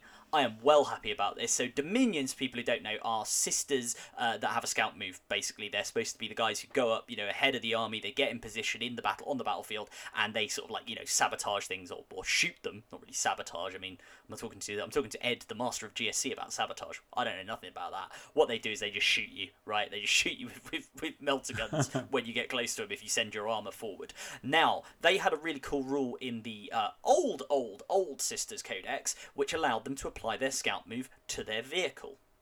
Now, this was very interesting at the time because uh, there was a, a an old Sisters transport that was open topped. So the the play that you would sometimes see, and I've been on the receiving end of this um, actually at a, at a tournament, which was which was a, a quite a fun one because I just thought this was one of my first tournaments. I think it was my- was actually my first tournament. I just forward deployed everything in my army and was like, I'll be fine. Um, yeah, they scout moved the went first. Scout moved the well, scout moved the dominions went first, um, and then just yeah just ran them into me and fired loads of melters out of an open top transport. Now the open top transport doesn't exist anymore. However, there is still definitely a place for dominions because they can take. Um, they don't have the limitations on special weapons that a normal sister squad does. So Oh, you okay. can load up on melters. You can load up on um, storm bolters if you want, and Yeah. you can use them as a way to get in cover early using that scout move, or even if you've got a transport, stick some of 'em in- uh, stick a unit of them in a transport, move it up with another unit in as well. You know, two That's units of of, of five, Yeah. right? No, So yeah, there's a lot of lot of play with them now. Yeah, Um, yeah, that's a bit of me. That is, I, I love, I, I love transports, and um, yeah, I, I- yeah, I love special weapon squads. They're very cool, very very cool. Yeah. No, they're awesome, um, and also they're a really good way. So there's there's still the cool strat, um, Holy Trinity, where you get like bonuses if you Oh, yeah. fire a bolt weapon, flame weapon, melter weapon at the same That's so target, cool. and give a combi flamer to the the Sister Superior in a Dominion squad. It's a really good way of getting the uh, getting that stratagem off, you know, working, and everything will be in range. Yeah, really cool. I think uh, on terms of um, sorry if it takes it back a little bit. I think No, in no, no. terms of in terms of the codex overall and, and the the reaction, I will say. Uh, I- I'm, I'm not a, I'm not a sisters player. I will say I breathed a, a little sigh of relief because sisters, uh, if you if you're someone who, who's a big fan of, of Goonhammer, for example, you'll know that sisters were pretty much rated as the best army in the game before Drukhari with their eighth egg codex. So I was like, ha ha ha this could be a problem. So again, this is what I mean. How GW have done such a good job with the ninth ed codexes because that is a um, you know a lot of side grades, lost some stuff, gained some stuff. I think they'll probably come out. uh, You know, might might might well still be the best army in the game, but I don't think in in a um, unreasonable way. Yeah, So yeah, yeah, I think agree, that- I agree. Yeah, I think, Well, one thing as well that's been really interesting with the uh, with the ninth ninth age with the ninth edition, ninth age is a very separate thing. Um, ninth edition codexes so far is that every change I've seen, every uh, rule that I've seen has been very thematic, even the ones that are hilarious Yeah. and powerful. Like Adam, like looking. Oh, actually, Ed, you've read this as well, right? Um, looking at this new Sisters Codex, like, are there particular very thematic rules that s- jump out at you, and you're like, "Ooh, that's actually a really good." Now. See, I, I don't read. I, I haven't read the codex I don't read the codexes because that's not how you get the, the, the real information. You get the real information from reading the Reddit comments. I've said this before. right, that's how you. That's how you get to the truth. Right, the codex. The codex will have. Reddit knows The codex all. will have some correct information in it, but the real correct information will be on the reaction to the Goonhammer article on Reddit. That's what has the truth. Okay. but sorry, sorry. No, right, no. No, I think I think there are there are thematic changes, right? The the boosts, as I say, like Sandman's point you made earlier about the changes to the, and I, I focused on storm bolters, but the changes to the flamer weapons is really cool. Ministorum flamers, you know, as Sandman sort of said, basically all got a strength bump. So your hand flamers are strength four, your you know regular flamers are strength five, and your heavy flamers are strength six, which is pretty cool, right? For a faction that is meant to be all about flame weapons, there is an entire order um, that gives you, I think it's Airborne Chalice actually, not only does give you the double sacred rites, it actually gives you plus four inches on your flamer range. So if you do want to run Damn. around flaming people to death, you can do that, right? Yeah, it's it's pretty cool. It's pretty cool, um, especially with the changes that have obviously already happened to flamers. So there are there are those thematic changes. The introduction of the kind of war hymns um, and this idea of kind of being able to chant them is really cool. Um, you know, the use of the miracle range and miracle dice again. You know, it's maintained and tweaked from the last one. Um, Penitent engines are back as well. That's a thing. Everyone was using mortifiers, be included. Uh, penitent engines are probably back in a big way. They've got an automatic adva- uh, not automatic, sorry, but they've got an inbuilt advance and charge. Um, you know, again because the strat's gone, so it's a side grade. The penitent engines come round. Uh, the buzz blades and the flamers on them is probably the way to go, which is like the one you get in the original Sisters box. Um, and I, I don't know, they haven't announced a combat patrol, but um, I would imagine if we get one in short order, it Yeah, might a good like point. that. Uh, yeah, uh, good yeah, they haven't announced combat patrol, so uh, if you do want to get into Sisters, I'd probably wait. Um, although, I guess they did have oh, go on. piety and pain, didn't they? I guess they did have piety and pain, but Yeah, not exactly the same. I mean, is it? Piety and Pain. If you're a Yeah. new player Sisters, Piety and Pain is a god awful box because you get an you get an Immolator, a Palatine, and uh, a unit of Retributors, which is like you you can't build anything out of it, right? They they they are fixed as what they are. I mean, you can give them Melters, Flamers, they're heavy bolters, but there's no troops in there. What I would say if somebody, if someone, anyone listening does want to get into the Sisters uh, and you don't want to wait for a Combat Patrol box that may appear at some point in the future, just get a box of Battle Sisters. Um, the Battle Sister box, in my opinion, is the best box in of troops in the entire game of Warhammer 40k because you can build basically anything out of it. You can build sisters, you can build dominions, you can build um, a, at least a couple of retributors. Obviously, you'd need four for a unit, or f- four plus a superior for a unit. You can use parts to build a canoness. You can build, uh, I said dominions already. You can build Celestians, not the Sacresants, not the new guys with the shields, but you can build the regular Celestians out of it. Um, so it's one of the most diverse boxes um, for just really cool bits. And also, you know what? Even if you're not a Sisters player, you get so much gothic nonsense in these boxes with Sisters stuff. It's still a good bet if you want to, you know, build armies that lean heavily into that. Um, you know, penitent engines are a good one if you're a, if you're a, a Mechanicus player. If you want some crazy gothic nonsense in your Mechanicus army, have a look at some uh, some penitent engines. You know the sa- the Sacresant. Yeah. What is the gun in the shield? Is it a Stormbolter or do we not know yet? Uh, it's a pistol. It's a pistol. If it was a storm bolter, that would be That'd be insane. so I'd love that, but no, no, it's, it's a, it's a bolt pistol. But I do love the I do love the idea, right? And again, it's that very thematic thing. Just this, ar- you know, this army of kind of holy zealots marching forward. You know, the the, the bolt rifle, the bolt shells from the traitors, and the lasgun shots from the traitors bouncing off their shields. And then when they get close, you know, before they lower their power mauls or they lower their halberds, they also all turn their shields out to the side and they gat you in the face with their pistols first. Yeah, just like you're doing now, Rich on screen. yeah. Brap brap, um, and then they charge you and hit you over the head very hard with a power maul or a yeah. halberd, depending on which one you want. Yeah, and whilst we're, yeah, I mean, uh, perfect segue, I guess, onto the new units. We've talked about Morvenn Vahl. We've talked about the um, Celestian Sacresants. So yeah, I guess there's been a uh, interesting reception to the new um, baby carriers. Yeah. And of course, we have a, a new tank as well. So have I, have I missed anything else? Uh, Anything we've else got we've got Agathae Dolan and um, the one I can't remember the name of, but she's the Hagia later, who is the banner, the sort of fancy banner bearer. Oh, of course, the Um, characters. yeah. I think their ability is that That's a beautiful banner. Yeah, I mean, I'll get one. Um, whether it will see a lot of play at the competitive table, I don't know. It has a, it has one of these abilities that's like really good sounding, but I wonder how it will work. Because basically, she doesn't really do anything normally, but then once per game, she plants the banner, and I think you get all six sacred rites active in an aura around her. So if used at the right moment, crazy good. Uh, but probably quite difficult to position. Um, yeah, cool. it is. Again, thematic, right? It's a cool. It's also it's called the auto tapestry. The banner she's got. I'd love to know what an auto tapestry is. It sounds, you know, like you know those billboards. You know, I mean, like, this is make sound old. You know how you know how billboards now are all digital, right? Do you remember the old ones they used to have at the bus stop where it was literally like a bunch of adverts on a roll and it like goes up and down between them sometimes. You know the ones I'm talking about? Imagine that on a banner. They had like a It's shutter you get your sound. sister's They'd advert. be like, and then Yeah. change, and then Yeah, exactly, exactly. Um, but yeah, she's got that. Um, so yeah, they're cool. Um, the tanks, I am going to bring some salt now. I said I would bring some salt.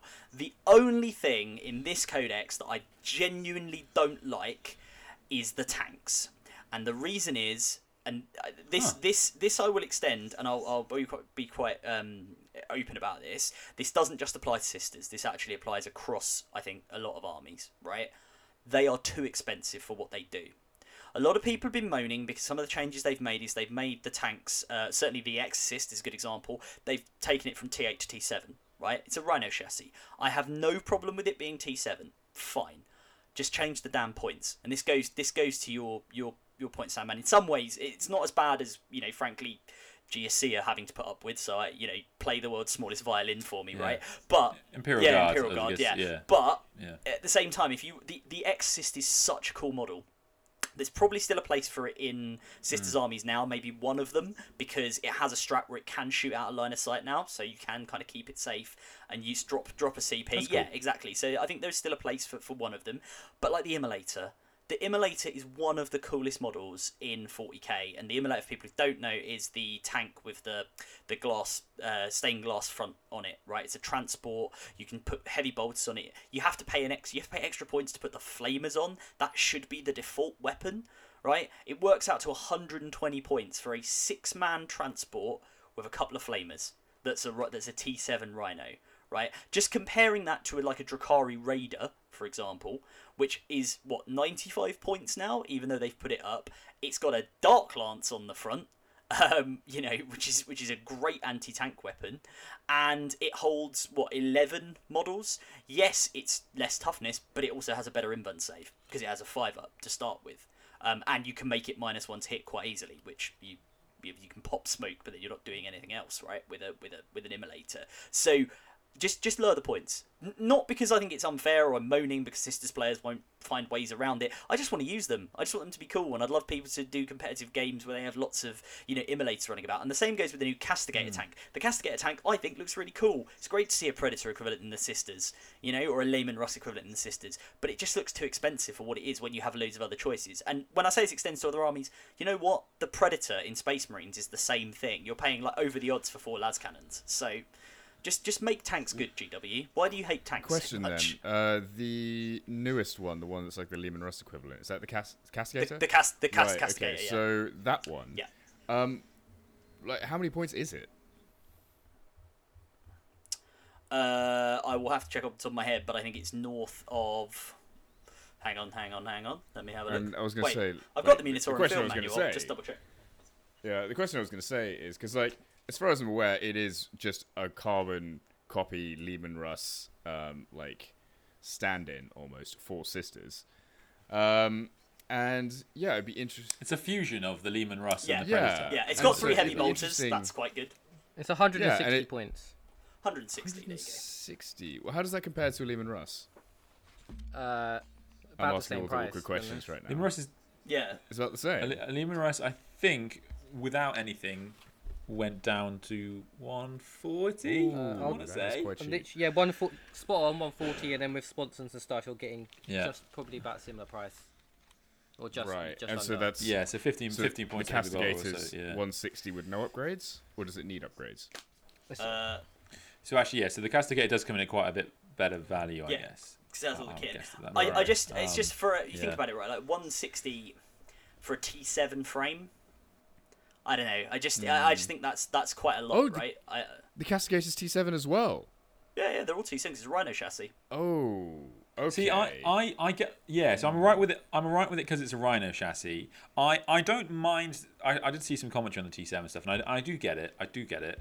But I think I hope that it's fine if the reason they've done that is because that becomes like repulsors and especially guards thing. The thing that worries me is I do really worry that they make the Leman Russ T7. I really hope they Right, yeah, yeah, I do see what you're getting at, yeah. Please They don't No, better no, not, otherwise I'm going to try it. like yeah yeah uh, yeah so that that's i don't mind so much that the only reason i say that is because tanks aren't sisters thing Yeah, well, yeah. and like for yeah. example i get that like a repulsor should be tougher Yeah, than yeah, Sisters yeah, yeah. at least narratively in my head um but yeah i i, I hope to god god i mean yeah as I, as I say, the, the keep their T8. it's it's quite Yeah. a specific whinge, and it, it I feel bad saying it because it you know maybe it isn't justified, but it's just they're T seven. They're not core, so they don't benefit from all the core rules. Again, fine, fine with them T seven, fine with them not being core. Castigator maybe an edge case, right? But immolators, make them just make them cheaper. They're like a Well, they're like, like a trans. i mean this this is what yeah. you know, I mean, how much is a how much is a um? Oh god, what's the rhino with the guns on it called? Razorback, Rhino- Razorback. Oh. Yeah, how much is a Razorback? Oh, I'll look that up for you. no idea off the top of my head let's have a look. but yeah i mean i think If only I- there I- was some I sort think of um, there are definitely some. Oh, I'm doing it using a book. yeah You can probably hear me flicking. In fact, they have on that. On that, I think they have announced there is a. Well, there somebody shared something on on. A like, Razorback is 110 points said. without, um, you know, if you have if you put an assault cannon, it's Yeah. 125 points. You put a twin las cannon on, it's 120 points. It's interesting. that Yeah, It's cheaper than Hmm. the assault cannon. Hmm. Huh. Well, they sort of kind of has more shots. Yeah. I guess. Yeah. Sorry, yeah, I think they have a. They, they did say there was going to. I think. Um, uh, this might be way off. I think there might be some sort of update for the app or some sort of app. They did. They, you're spot on because I saw in that the- somewhere. Yeah, Th- This was Yeah. the Facebook comment that everybody saw, yeah, right? yeah, Oh, yeah. I've got it here. Right, yeah, that's what I'm Um, thinking of. Oh, it was Jim Vessel who uh, He posted. put it. He put it. Yeah, on his, that was he it. put it on his Name drop. Yeah, I think June. yeah. uh, or- So the the screenshots in the chat, but uh, yeah, he says digital rules, digital rules, digital, digital rules, and underneath that, the official Warhammer uh, Facebook page has said that would be an interesting addition. Make sure you check back with us on the 23rd of June when we'll show you exactly what's included. Who knows? Dash, maybe there'll be a surprise or two along the way. So yeah, this could be very interesting a development for. Do we think this uh, is linked to Warhammer Plus? Could be, could be. Wouldn't surprise me. I mean, in fact, g- g- going back a, a bit in terms of um, Quipst's um, good question on the, you know, are updating rules regularly a problem? Um, once again, if they do the app, it's fine. Yeah, like it's like literally GW, fine. please, please make the app. For me. Like I will happily pay like eight quid a month. I honestly, I honestly would pay that. I mean, if if the app was awesome. So I had this Like, conversation with my brother about God, it must have been a year ago now, and I said, "Oh, it was just casual. We were casually chatting, and I said, "Oh yeah, there's a bit of been a bit of uh, bit of controversy at the moment because of this app that's come out." And he was like, "Okay, cool. So why are people annoyed?" And I said, "Oh, it's because it's behind a paywall." And he was like, "Oh, what's well, how big is the paywall?" I said, two pounds a month," and he laughed at me, and he was just like, "Are you joking?" I thought the biggest problem with your hobby is you have to carry all these books around, and people are annoyed that you have to pay two pounds a month to not do that. Yeah, I, th- I think I think that's fine. Yeah, no, I think that's that's a good point. I think the only problem people have is that it's an addition, because it's just you know obviously there's a lot of books. So um, Admech are about to get their third book. is is a fun one. Um, Sisters are obviously about they've just had the codex. They're about to get a load of new rules. Uh, It's just there. There are a lot of a lot of points. Uh, there are sorry, a lot of points. There are a lot of pounds um, going on to onto books. So I think I, I don't know. I, I would probably pick a lane if I was GW. Um, But at the same time, they do make a lot thing, of money. thing so. is, a million times. and, and they, they have the cool feature where you buy the book and you can assign it to your app. So Yeah. I mean, like you're gonna have to buy the codex anyway. The other thing as well, if we look at the other sort of comparable um, like thing to this that I, that I can think of, is Dungeons and Dragons. Like you can buy physical copies or digital copies of all of the books. And as far as I'm aware, in the uh, if you buy the physical copy, I don't know if that actually also transfers. It to doesn't. the, no, I know that um, of the digital one, account. the one book I No, got, it and it's really annoying. Yeah. So 40k is kind of Yeah. leading the way, in a way. Don't come at us with Um, your silver with quality. linings. No, no, I don't think. I think. I, I think. I think. I think that's fine. I'm. I'm fine for you to not get the physical copy and GW use that as another source of revenue. That I think the point for me is to make it like so the average gamer in 40k has the best time possible, and what makes the most sense to me, and uh, it just makes the most sense to me is like have a subscription, like you know. At eight quid a month or, or so, like I don't think people would pay that, and then at that point you get everything and you just get all the all the rules and you, you can see everything. It makes the get it makes the experience of warhammer far more enjoyable and it keeps everything in one place. And then there are going to be loads of people i don't know what percentage of people of people will still buy the codexes. Of course they will.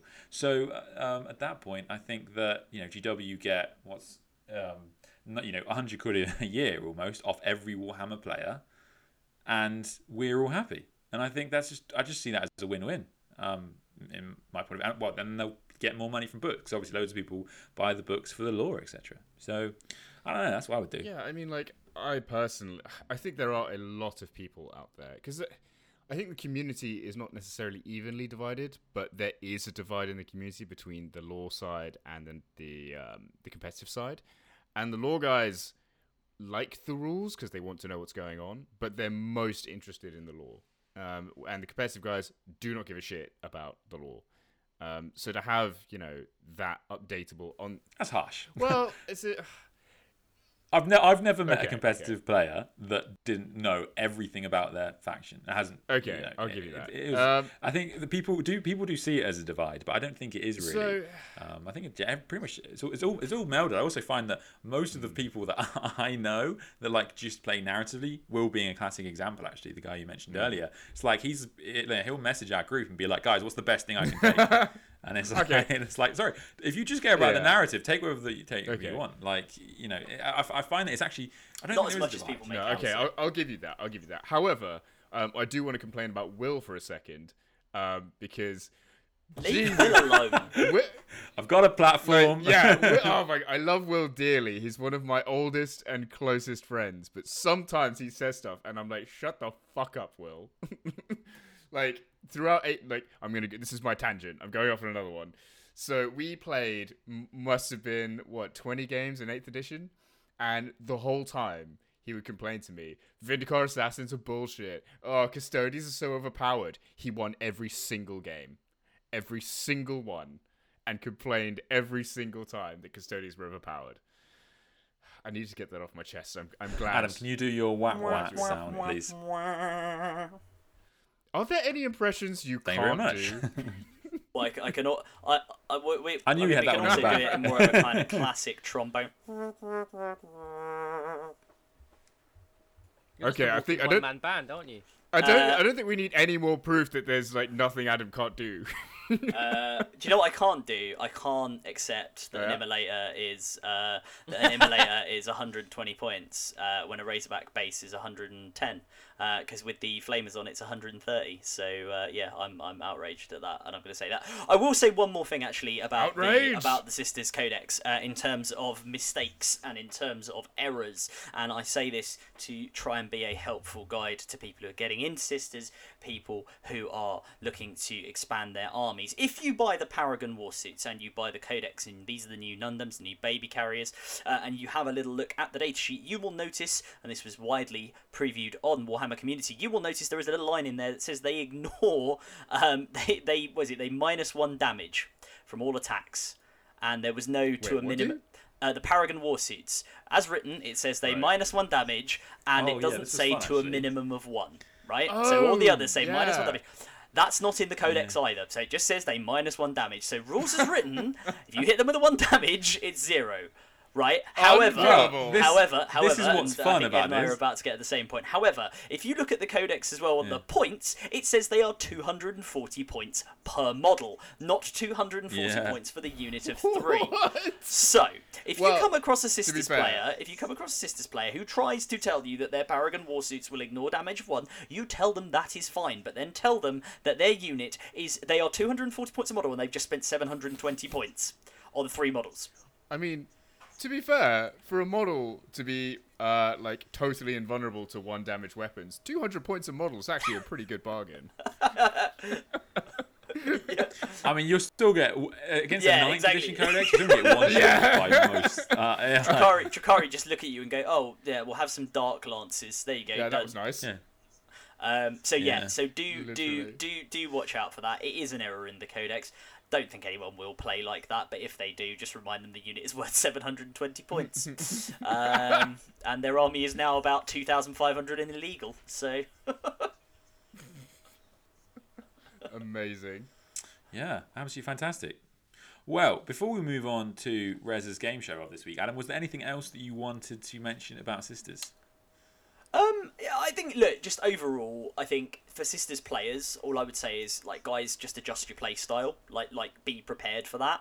Don't I, I think again the reaction I've seen, I said it at the start and I'll say it again, the reaction I've seen to this has been often a little bit negative um, to a lot of the changes just because they have kind of cut the legs out from or not cut the legs out but they have changed a lot of the fundamental things that we took in our sisters lists for competitive uh, you know going through uh, the the past few months, basically. But a lot of those were quite feels baddy, right? Like the Retributor thing was a bit feels bad. Let's be honest.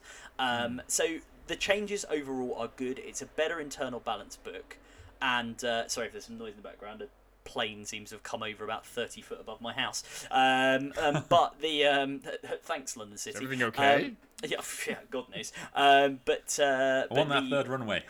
yeah, exactly. Yeah, not. Oh god, at London City, more they'd have to build it in the river. Um, but yeah, the It more the, concerns me that you live near Canary Wharf. Yeah, the changes. Yeah, well, well, um, you know, previous work reasons. But anyway, anyway, regardless, um, the the the book is better internal balance. Also, guys, try out some different orders. Right, Bloody Rose is still good. If you want to run Bloody Rose, run Bloody Rose. But if you want to run, I don't know, let's say Argent Shroud, where you can advance and count as being stationary. That's pretty good. I can see. I like Yeah, Richie's that reaction is- to that. That. You still want to run your retributors, advance them, you count as being stationary. Guess what? No heavy penalty, and you're probably in melter range. Right? There's loads of good stuff in this book. There's loads of depth in this book, and there's lots you can do with it. So I think it's it's still a very good book, and there's still a lot that you can do with sisters. So just go out there, try some different stuff, and uh, enjoy them. Fantastic. Well, insert game show music here.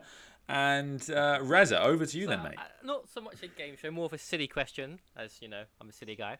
I was going. So we've we've spoken a lot about tanks and vehicles. So I wanted to pose a question to you guys. Um, if you could choose any 40k vehicle, you're not allowed to choose flyers, and bring them into our universe and use it as your everyday vehicle uh, or car or whatever, what vehicle would you choose and why? No flyers, no, right? Okay, nothing in- in, a flyer wait, hang category. on, hang on. And I, I will By- accept war suits and Wait, battle as in- suits because I know Ed's already thought of So nothing with the aircraft. I have battle suits. Oh, if battle suits, um, yeah, I'm good to go. Yeah. so like nothing with the aircraft keyword or nothing with the so fly nothing, keyword. nothing that's classed in a flyer like you know choice. So aircraft keyword. Okay, aircraft keyword because that that matters. Okay. I'll, Ooh, while I this give is you lot an opportunity to This think, is even though I know very Ed's already chosen his straight away, I feel like I already know. No, I'm, I'm, I'm Okay, struggling. I, I, I'm, I I'm thought struggling about this. So I've kind of I'm gonna have to go to the narrowed it website. to two, right? It's obviously the Baneblade, because I just imagine just rolling down the street in the Baneblade. But also, uh, When, when the you say yeah, I was gonna say when you say rolling down the street, you mean as in rolling the Yeah. street down, like mo- destroying the front row of buildings on either side? Because a Baneblade in real life would be humongous. Twenty meters wide. And al- city, also, isn't isn't it it? in the lore that a Well, they're Baneblade? like city. What? Some of them are like city-sized. Yeah. Yeah, huge. because it isn't isn't it in the lore that a Baneblade uh, is considered to be from the Dark Age of technology is considered to be a light tank? What? Yeah, it's like a scout. Technically, it's supposed to be a scout yeah, a vehicle. for the Baneblade is like a scout vehicle. vehicle. Scout vehicle in Dark. They need to. Yeah. They need to do It- more uh, stuff actually, about in- that. I want to know what was the heavy tank. well, it seems that humanity in the future took what I will call the World War II German approach to tank design, which is we can make it bigger and we can make it heavier, and this will have no adverse consequences. We've made a tiger tank. What's It's the just like bigger a one? land castle. A king tiger. Yeah. yeah. Well, actually, saying this in um, it's in Gaunt's Ghosts. There is a bit where they start describing one of these mobile command centers, um, and it's gigantic, like li- huge. Like, it's got barrack rooms, and like you can have like a regiment station there. They used to have a model. They used to have a model for it in uh, in Epic. Uh, there was like a, a giant, Oh. um, like by the stands of Epic, there was like a big. It was almost Titan-sized, and it was like a big land vehicle. I can't remember what the hell it's called. It's like some kind of mobile fortress, uh, and that was that was like a guard or an Imperium model that you could have. Um, so yeah, Rich, you, you might want to so, change uh, your no, odds so to Baneblade is what I thought because you know it's you know mental. But then I decided I like to go fast, so I chose a storm speeder. That's quite cool, right? Okay. Nice. Which So, which type? um, I feel like melters are good at the moment, so the melter one. Actually, no, I'll choose the Hailstrike Okay. because it's got a Gatling gun, and Gatling guns are cool. So, uh, I imagine you more of a, you know, bring me closer so I can hit him with my sword kind of uh, Yeah, yeah. tank commander. Rich. I'm gonna go, it'd be like, Richard, why aren't you using your tank? Oh yeah, that's a thing. so yeah, I feel like the storm speeder because um, I just yeah, it just goes fast and you know you don't fly around. It's got it's like a convertible. I can have you lot in the back while I'm you know flying about, telling me off that I'm. We're going Just shopping. imagine rocking up shopping. That's a good point. Just, just, just me, Ed, and Alex's head sticking out of that like little, you know, where the space bridge is in the storm speeder, where he's just like looks like from the meme, just looking upset. Hello. Just the three of us, Yeah. just like. Which one of us loses Yeah. our hearing? That's just me screaming. All of Um, us. Yeah, so that'd be my choice. Um, who, who's ready to go? Who has who has who's ready? Interesting. I feel. I, yeah, I, I will go. I do feel like I have to go battle suit, but I don't want to say the Cold Star Gangs. Talked about it before on the podcast. I, I'm going to go with the Riptide. Um, the Rip, fun, the fun thing about the Riptide, which you might not know if, if you're not a, a Tau player, is the Riptide is actually a very, very rare battle suit. Um, I think there's only a thousand of them that have ever been made, and that's because the um, materials that they use for them are super, are just very, very rare. But it's, it's also, I just got to add there, it's also because they're all being used by Brian Pullen with lots of drones. Yeah. Yeah, so I, I I love the idea of of the Riptide. I think it just looks so Can- cool sorry, it's got this que- big can it shield. fly? I wish it had a sword. It can fly. I'll allow you to can have a fly, yeah, sword, yeah. um, Ed. I'll, I'll allow you to have a sword. Just my, I'm the quiz master. I'll, I'll, I'll bestow Yeah. the sword upon you. I, I, I, I, I, I would modify it. I, I would I would for certainly modify it. Um, I would try not to you know kill myself with it, which is obviously a, a downside of using something like the Riptide. But yeah, I definitely think that's the way you got to go. Just like Good some old Gundam wing. you know, I like you know, what's um the Yeah. Hulkbuster armor uh, in, on steroids, and it has Um, like a little Gatling gun as well. yeah, yeah, ones, it's it was pretty cool. Okay. Um, Okay, I, I think I might have an answer for this. Um, it's kind of out there though. Okay, would it so expect anything more? question. So, does the do any of the drop pods? No, the drop pods don't have the fly keyword, do they? Of course they don't, because they just hit the ground. Yeah, it's But- not flying, it's falling fly. with Well, style. the Yeah. the Dreadclaw does. If you want to be Yeah, a you just Yeah, yeah, yeah, you can put it on a flying stand. yeah, it Okay, looks so I have- super weird. That's bizarre. But I ha- I kind of have two answers for this. So, the first answer is um, a drop pod, just an Astartes drop pod, and the reason for this is because, okay, so this is going to be like a vehicle that you get, right, Rich? That that's the aim of this game. Like, Yeah, it's you just- just get this vehicle. Yeah, you have this vehicle. Okay, cool. So, the technology involved in creating a drop pod is to the point where you would have Such a nerd. uh, like but it's true. You would suddenly have access to, to, to world changing technology that would enable space travel to a degree that we can only dream of right now. In a t- in a just a small piece of technology. You're, you're the So reason I you didn't. would I become- said I had a particular rule for it because you would have said Right. like a Gloriana Yeah, class so- battle so- cruiser or something. let's. Let, I was gonna oh, say let's let's cut pod. it down. Let's cut it down. The rule is you Okay, just okay, get the I- vehicle. You you just that's all you get. Yeah, you you get, get- the you vehicle. get You the don't vehicle. get any of the additional. You don't get the ability. So you're gonna have, and this is why I'm gonna say to you that a drop pod is a bad choice because you're gonna have a drop pod Right. sat in your garden doing nothing. Yeah. You can't take off again. So you can just open it up. You Yeah, can put a bouncy just- castle inside. You can have it as a bounce house. Well, no, it as a because then you would pit. sell the technology and thus enable the new space age. Oh, That's God. what you would do. Oh dear and then Lord. the okay, so that was one answer, and then the other answer, which is the obvious one, is Warlord Titan. Oh, yeah. Like doesn't have the fly keyword, okay, and you'd yeah, become yeah. the most powerful person on the planet immediately. But can, you wouldn't be able to operate it, would you? You need like a team to operate all the time. A knight would be the better choice. Yeah, Hey, so I have I'm gonna, guys. I'm Yeah. gonna, I'm gonna come in now. I'm gonna say that was gonna be my answer. I was gonna go with a knight because you can pilot that on your own, right? And I want the one with the thunderstrike gauntlet, so it can pick stuff up, it can lob things, You can it lob could potentially. Beyblade. You could, you could do, you could, if you need to Okay, work from, well- if you need to work from your knight, you can have a giant keyboard and just tap away with the one thunderstrike gauntlet. It's possible. Okay. You can still operate a computer. Question. Question then. Um, which knight? Because they are very different. Some of them. I have the list in front of me, um, and the one to get Mm. the the one to get the uh, the Thunderstrike Gauntlet, I think, is the Preceptor, or you can give it onto the Crusader. So the Preceptor's quite cool. He's got the laser destroyer. He's quite fun. I don't think I'd go with the. I don't think I'd go with like the Castellan with all the guns all over him. He's a bit much, right? You probably want something Well, that's a bit wouldn't- more Pacific Rim. So you wouldn't want to go for like the big boy ones, like with the sword and the shield and forge. No, because this is like this is for me. Like also, I don't want to completely destroy the environment around me, right? I want to be able to travel to and from work, right, in an efficient public transport. Environmentally Yeah, friendly knight. I got I got to jump over the Thames and get into the city of London, right? I can just sit my night down, stand it next to my building, walk into my office, right? If I've got a if I've got a night night Castellan, that's going to be a nightmare. You can I put also a hand out and walk through the window. I also, I also, Quipster, can't believe you didn't say this because I was going to say for a personal Mm-hmm. transport vehicle from the 41st millennium, if you want to get around on, Custodes jet bike. They're really big.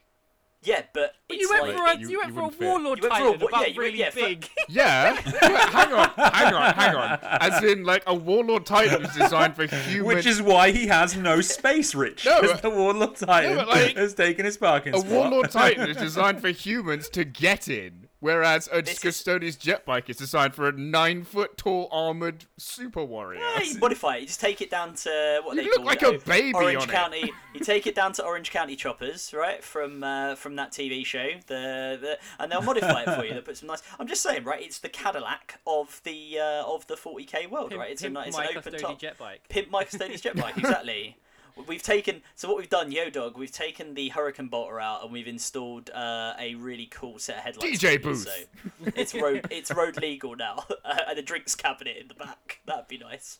Um, but yeah, like yeah, Custodes jet bike in a night, man. That's awesome. That's well good. I also love the idea of Quips having a Warlord Titan just like taking up all the room in his house, like a like a terrible Oh. episode of Grand Design. So like some of the Oh, no, like, I've just- the big titans are actually like walking cities. yeah, yeah, it's like a more big Uh, the cathedral. em- emperor class ones, yeah. Yeah. So I've I've got an even better one. Um, have you? Do you guys remember the Necromunda stuff that came out? And there were those like flying The guys on the hoverboards, yeah. Hoverboards. Yeah. Oh, one of those. Well, you That'd could be have- sick. I do. You do remind me a lot of Greenville. Well, I was gonna say you could have, you could have the Drukhari one, right? You could have the Hellions, so you are actually a flying House elf. Van yeah, Sar, House yeah. Van I want to say. House Van Saar. Yeah. Yeah, yeah. Or, or an Eldar jet What? bike, Wait, hang on. Let's go back to this Green Goblin comment. Well, how? What? You, You I have- don't know. I, yeah, I you have the can't acting put it charm of Willem yeah. Dafoe. There we go. We'll make it sound nice. I mean, Yeah. to be fair, he does You apparently. make a lot of disparaging comments about Tom Holland. to be I- I fair, apparently Willem Dafoe has a gigantic penis, so I'm, I'm down with this. Oh. Every time, God's every sake. episode, every episode. What? What the No. hell? There was that fi- there was that film he made with Lars von Trier, and apparently Lars you von on- Trier had to like Quick- quick, digitally Steve, reduce. Me, me, Adam Rich made this family-friendly show where we complain about Warhammer, and you Can I- ruin Every it. time. One good dick in the group. Quipster, you on you on you're on dating apps, right? You're on you're on dating apps. I am In all. You're on dating app, right? Yeah. I, I know from the Spotify metrics that a proportion of our listeners are ladies. Uh, if you would like to contact Quipster, he's clearly quite lonely at the moment. He's clearly feeling locked down. He's got you know intimacy on the mind. So somebody, please, please go and you know go on a date with him. He's a lovely guy. He's a good-looking chap. And uh, and no, I don't want to hear any stories about what you've been up to recently because you know. I, no, Uh, I wasn't. There have to be I another wasn't going to say censor. that. and we need to stop him thinking about So- William Dafoe's genitalia. I mean, what I was going to say is talking about loneliness, and uh, I'm going to go on uh, another tangent here. Like, it. One of the things I keep on having to describe to people on dates, actually, is the fact that it's been really. You're no, lonely. no, Next seriously. Signed out of the game show, Is yeah? this- No. Haven't signed off the game show. I'm, Is it- I'm just Yeah, and I'm going on my tangent. So Is this, is like, this going to be like a Werner it's- Herzog style? The inevitable pain of living is misery. Like, is that what you open on dates with? Well, kind of. Um, like this last year has been get a lot of really fucking terrible for. I wish. Uh, this last year has been really fucking terrible for like a lot of people, and I do tell people uh, that you know. I've I, I play this competitive board game. It's called Warhammer, and it's been an amazing thing for me because I've been on House Party, and they're like House Party, the app from the beginning of first lockdown. I'm like, yeah, I've been on it with the guys every single day, having you know these painting sessions together, and that's one of the big reasons why I've actually not been lonely over lockdown, and it's been really great, and it's it's nice to be able to say that to people, and it it is actually interesting. The one time I did get lonely in the third lockdown is when we had a bit of a break and like we weren't spending as much time on house party. And there was like a few days where i was suddenly just like oh my god i'm actually very lonely right now. Because unlike the rest of these guys i actually live alone um, and not near that many people um, and so i was just like oh god this isn't great so yeah it house party has been uh, pretty fantastic and the hobby in general So, yeah, that's my- sex You had began. to take our Thank you for- mocking. You, had to take our mocking and turn it into something really lovely, didn't you? You bastard. Yeah. Uh, Yes. No. Uh, Yes, I you're- did. No, no. It did you, you, you begrudging? No, not begrudgingly. You, you make a very, very, very salient point. And look, now that things are opening up again, and we, we, you know, what I will say actually, talking about community, we had an encounter. It's like tangent of my own. We had an encounter. We were, uh, uh, Quipster and I were playing at Bad Moon Cafe uh, the other night, and we actually had someone at the next table turn around and go, "Am I listening to the Conclave podcast uh, live edition?" Um, because you know, Alex and I were chatting away and probably sounded like the idiots we do on this very um, very show. So look, if if you know, community is very important, and now that things are opening up again, if you're somebody who's been listening to the show, if you're somebody who's just been watching, you know, watching Sandman's YouTube, watching like uh, other channels, watching like stuff around and thinking about getting to the hobby, come on down, get involved because there's never been a better time to do it, and we know how people feel. We, you know, Alex is right. It is a lonely time for a lot of people, when, although things are opening up now. And uh, yeah, if you'd like to come and get involved in this fantastic community, do it. Do it. yeah And you ha- you also have no idea what this is doing to the to. It hasn't happened to me, so I'm not including myself in this. To to other, to other guys, e- e- egos. I'm pretty certain Chris is going to explode. dude, dude, Um, fucking you know, he- the best. Like when we were down there, me and Adam, it happened to me twice. Like this guy came up to me and he was like, "Hey, are you Quipster?" I was like, "Yeah." And he was like, "Oh, I, I follow your content. I'm here to play some Magic the Gathering." But like, yeah, and we had a chat about his orcs. And then when the thing had happened with me and Adam, we were kind of we were just playing the game, and this guy just goes, "Oh yeah, like it sounds like a live version of the Conclave." And I had this one split second of the Conclave, but we're on the Conclave. Oh my god, he's a listener! Oh, this is amazing. So yeah, it was it was cool, Yeah. and my head is Let- exploding. Let's let's not let's not turn good, it. That's a good face. Yeah, let's not turn it too much into a circle jerk about our incredibly minor Z, Z beyond sub. Actually, no, it's not Z list. You know, you know on Excel, you know on Excel, you know how when you keep going right on Excel, it Oh, gets it's like into like ZZ. yeah, yeah. However far you can get on Excel, like we're that end of it, right? Let's be clear. Oh, however, yeah. if you do see Yeah. us around and you want to say hello, you want to ask us questions, you want to chat, feel free. We're nice, we're lovely. Well, I do think I do think this is as a public service announcement. It's also really important that people do say horrible things to. I'm not okay with this at all. if, you, if, if you've got the time, because like look, look at him, he's he's got this is too this is too too good for his ego. You know, he's he got, we got to bring him down. We got to bring we me Adam and Rich put a lot of work in this podcast to insulting Quipster, and it's all for it's all good, for his own good. the, great, the greater so- good. Yeah. So he's he's actually once you get really close to him, he's not actually that good looking. Wow. I'm pretty sure there's, uh, pores on his skin. Like th- these these are all things people Well, to bring be up. fair- Um, What's really so- to be what's really fair- annoying It's is like celebrity roast. when so I got my my brother's drawing the t-shirts, uh, uh, what designing like t-shirts or logos for us at the moment, and then I I showed him the picture of. Gat Quips and Alex, he went, "Oh, he's the pretty one." And I was like, "For fuck's sake!" Wow. so yeah, Oh yeah, no, because I, I bet what's it hasn't ha- no one no no one's recognized me. I I I, I, I think what's going to happen is I'm going to go in as I said before, and someone's going, "You're Quip's his friend," and that's gonna, that's going to break. I'll you leave need, you need Badminton to play Cafe a and never come back. one of us because then, like, the, when Adam and I got recognised as well, it's because we were. I think it's because we were talking to each other. But um, anyway, while I'm uh, able to talk and I can actually sign off the the game show, guys, we do an Instagram post when we ever launch every one of our podcasts. So once you've listened to it, go back and tell us what vehicle you would choose because that'd be interesting. That's a good shout. That's a good shout. Thank you. So No, it'd be no, it'd be interesting to see, it, to see what people choose. And th- please don't get into a uh, technological debate about whether you can sell the parts from your drop pod to NASA. No, do that. Absolutely do that. Yeah. This is where we find out the Yeah. technology is actually extremely like primitive, and it, they just drop. They basically just drop Space Marines down It's like in a tin Which is can. pretty much what they do now, right? that's When it. they like move Yeah. people from the space station, they literally Yeah. just point You're gonna, yeah, you're gonna, Point and go. you're gonna turn up with your with your drop pod technology, Quipster, and they're gonna go, yeah, we had this in 1959. It's called the Apollo module. Uh, you know, we, we went to the moon with it a few times, mate. We're, we're done. We've done that. We're working on new stuff. yeah, yeah, yeah. there yeah. were a few issues.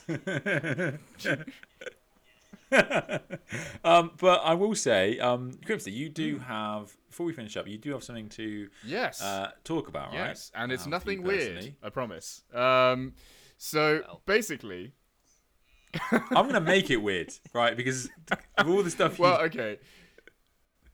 So I don't know how. Basically, uh, for listeners out there who don't know this, uh, there is a podcast at the moment called Forge the Narrative, and Forge the Narrative is, I think, at this point, the biggest forty. they're like us, like- but good. To be fair, they've been Yeah, going for about eight years now. It's run by a guy called Paul Murphy. He's an absolute legend.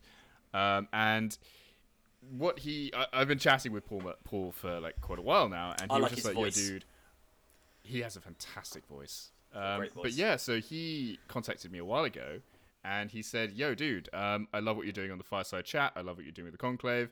Do you want to have an interview show segment on the Forge the Narrative YouTube channel?" And I said, "Yes, that sounds fantastic." And so, yeah, from now on, I'm going to be doing uh, an interview show for Forge the Narrative. Uh, it's probably going to be tacked on the end of their podcast episodes as well, and it's going to be uh, online on the YouTube channel. So far, uh, I've recorded episodes with Ed, Rezza, and uh, Paul himself. Well, actually, Quipster, that won't work because when I spoke to you um, about in that podcast, uh, I, I actually talked about Genestealer Cult, and then Chapter Approved came, which obviously changed everything. oh no, wait! Oh no, wait! It's still the same. Wait, when did we do our We one? it's so long ago. Ah. Do you remember? Like we talked about chronic illness in the hobby. Oh, okay. Yeah, I'm still ill, so it's still relevant. yeah. yeah, chap, chapter Again, Chapter not- Approved didn't fix Also, the original hang on. Choose my Chronic point. Illness. Also, I will say, uh, Adam has just put in the chat like, "What about me?" And uh, yeah. I, No, I, rem- I when we- remember this now. I remember Yeah. this now. You did, to be fair, you did actually ask, and I've because when it's like Rich's one, like it was so long ago. It was like back in the midst of time, in like in in high COVID, and there was like you know thinking about changing Oh, jobs yeah. and stuff. So yeah, no, but we'll we'll, we'll get on that. We'll get on that, and I can offer my Yeah, we'll idiotic opinions on something. I don't know whatever you want to talk about. Really, it's your show. You're like the Terry Wogan of Forge of the Narrative. precisely, but less well known. But yeah, that was uh, that was my my hobby news for the moment. Um, yeah, unless you guys had anything else. Did you didn't you say anything about Fantastic. Fireside Chat? Wasn't there? That is also a thing. I've talked about that before, but yeah, I also have the Fireside Chat, which is on uh, DCTV, which is uh, an interview show where I chat to people in the hobby. I've got uh, Dave. Naked. There you go. Made Well, it. actually, uh, listeners, you should know this. I did go and put a T-shirt on because it is much cooler in here for, for everyone else's comfort. Um, but yeah, no, I'm I've got uh, Dave from Mini Wargaming. I'm doing a fireside chat with next week. I just did one- with Winters and Grey Knight SEO, um, and I'm trying to organise one with Jim Vesal at the moment. So yeah, all the Oh, who does it, what does he collect? Uh, Thousand Sons. you know I think he might have a couple. There's a Yeah, bit of delay I on had that, unmute Rich. myself. That. I want, oh, whoever's editing this, I want you to edit that to be a longer delay. Just put it put it right at the end. and say the word, say the word, say the word pause as well. Pause, and there we go. Yeah, we got we got there eventually. We got there eventually. That's what matters. Brilliant. Well, unless there is No, any other it. business to attend to for anybody, I don't believe there is. So we are going to wrap up there. So yeah, you can find Quipster on Forge the Narrative, and you can find us all um, in the place you're currently listening. to us on. and also, and, uh, right and- oh, also, I will say, Apple Podcasts listeners, welcome back, you lucky Oh, yeah. ducks. Yeah, Um, so yeah, you lucky ducks. Oh, Um, oh. Hang on. Before we quit, uh, there was one thing uh, I need to do. I need to say congratulations to the Sandman for reaching a thousand uh, Oh subscribers yeah, well on done. YouTube. Well done. Oh yeah. Well done. Oh, clap, thank clap, clap. I didn't. Well done, I you couldn't tell. Uh, smashed weirdly, I couldn't tell what I was going. on. I was like, "Am I pregnant or something?" I, okay. No, thank you. Yeah, no, thank you. And uh, yeah, that's been really cool. That's, yeah, I've loved it. I've loved it a lot. Nice one, dude. Um, so yeah, I mean, I'll be looking for that partnership with GW, which they won't give to me once they find out. I was not very happy with the GSC points changes, but outside, outside, outside, outside of that, If you um, yeah, if you yeah, are interested um, in a yeah. video that's um, mainly just uh, the word Aberrants followed by endless swear words for an hour, check out uh, check out the Sandman hobby on YouTube. No, Well, the thing there is, they, they, they did they did take they did take away my favorite thing to moan about. My favorite thing to moan about was to compare Aberrants to Sanguinary Guard because they were the same points, and then just go like every single stat, just compare it, and then just be worse. But um, no, they they they That's increased the feel bad they, that I they increased the point they, they increased the points of Sanguinary Guard by two points, which you know which was, was fine. Um, but like, wh- why are, why are Aberrants thirty points? Why why? Yeah, they should lower those. Yeah, yeah, or something. I don't know. Anyhow, um, I, I will stop myself. So yeah, we will see you guys um, for the next one, and uh, yeah, goodbye. Bye.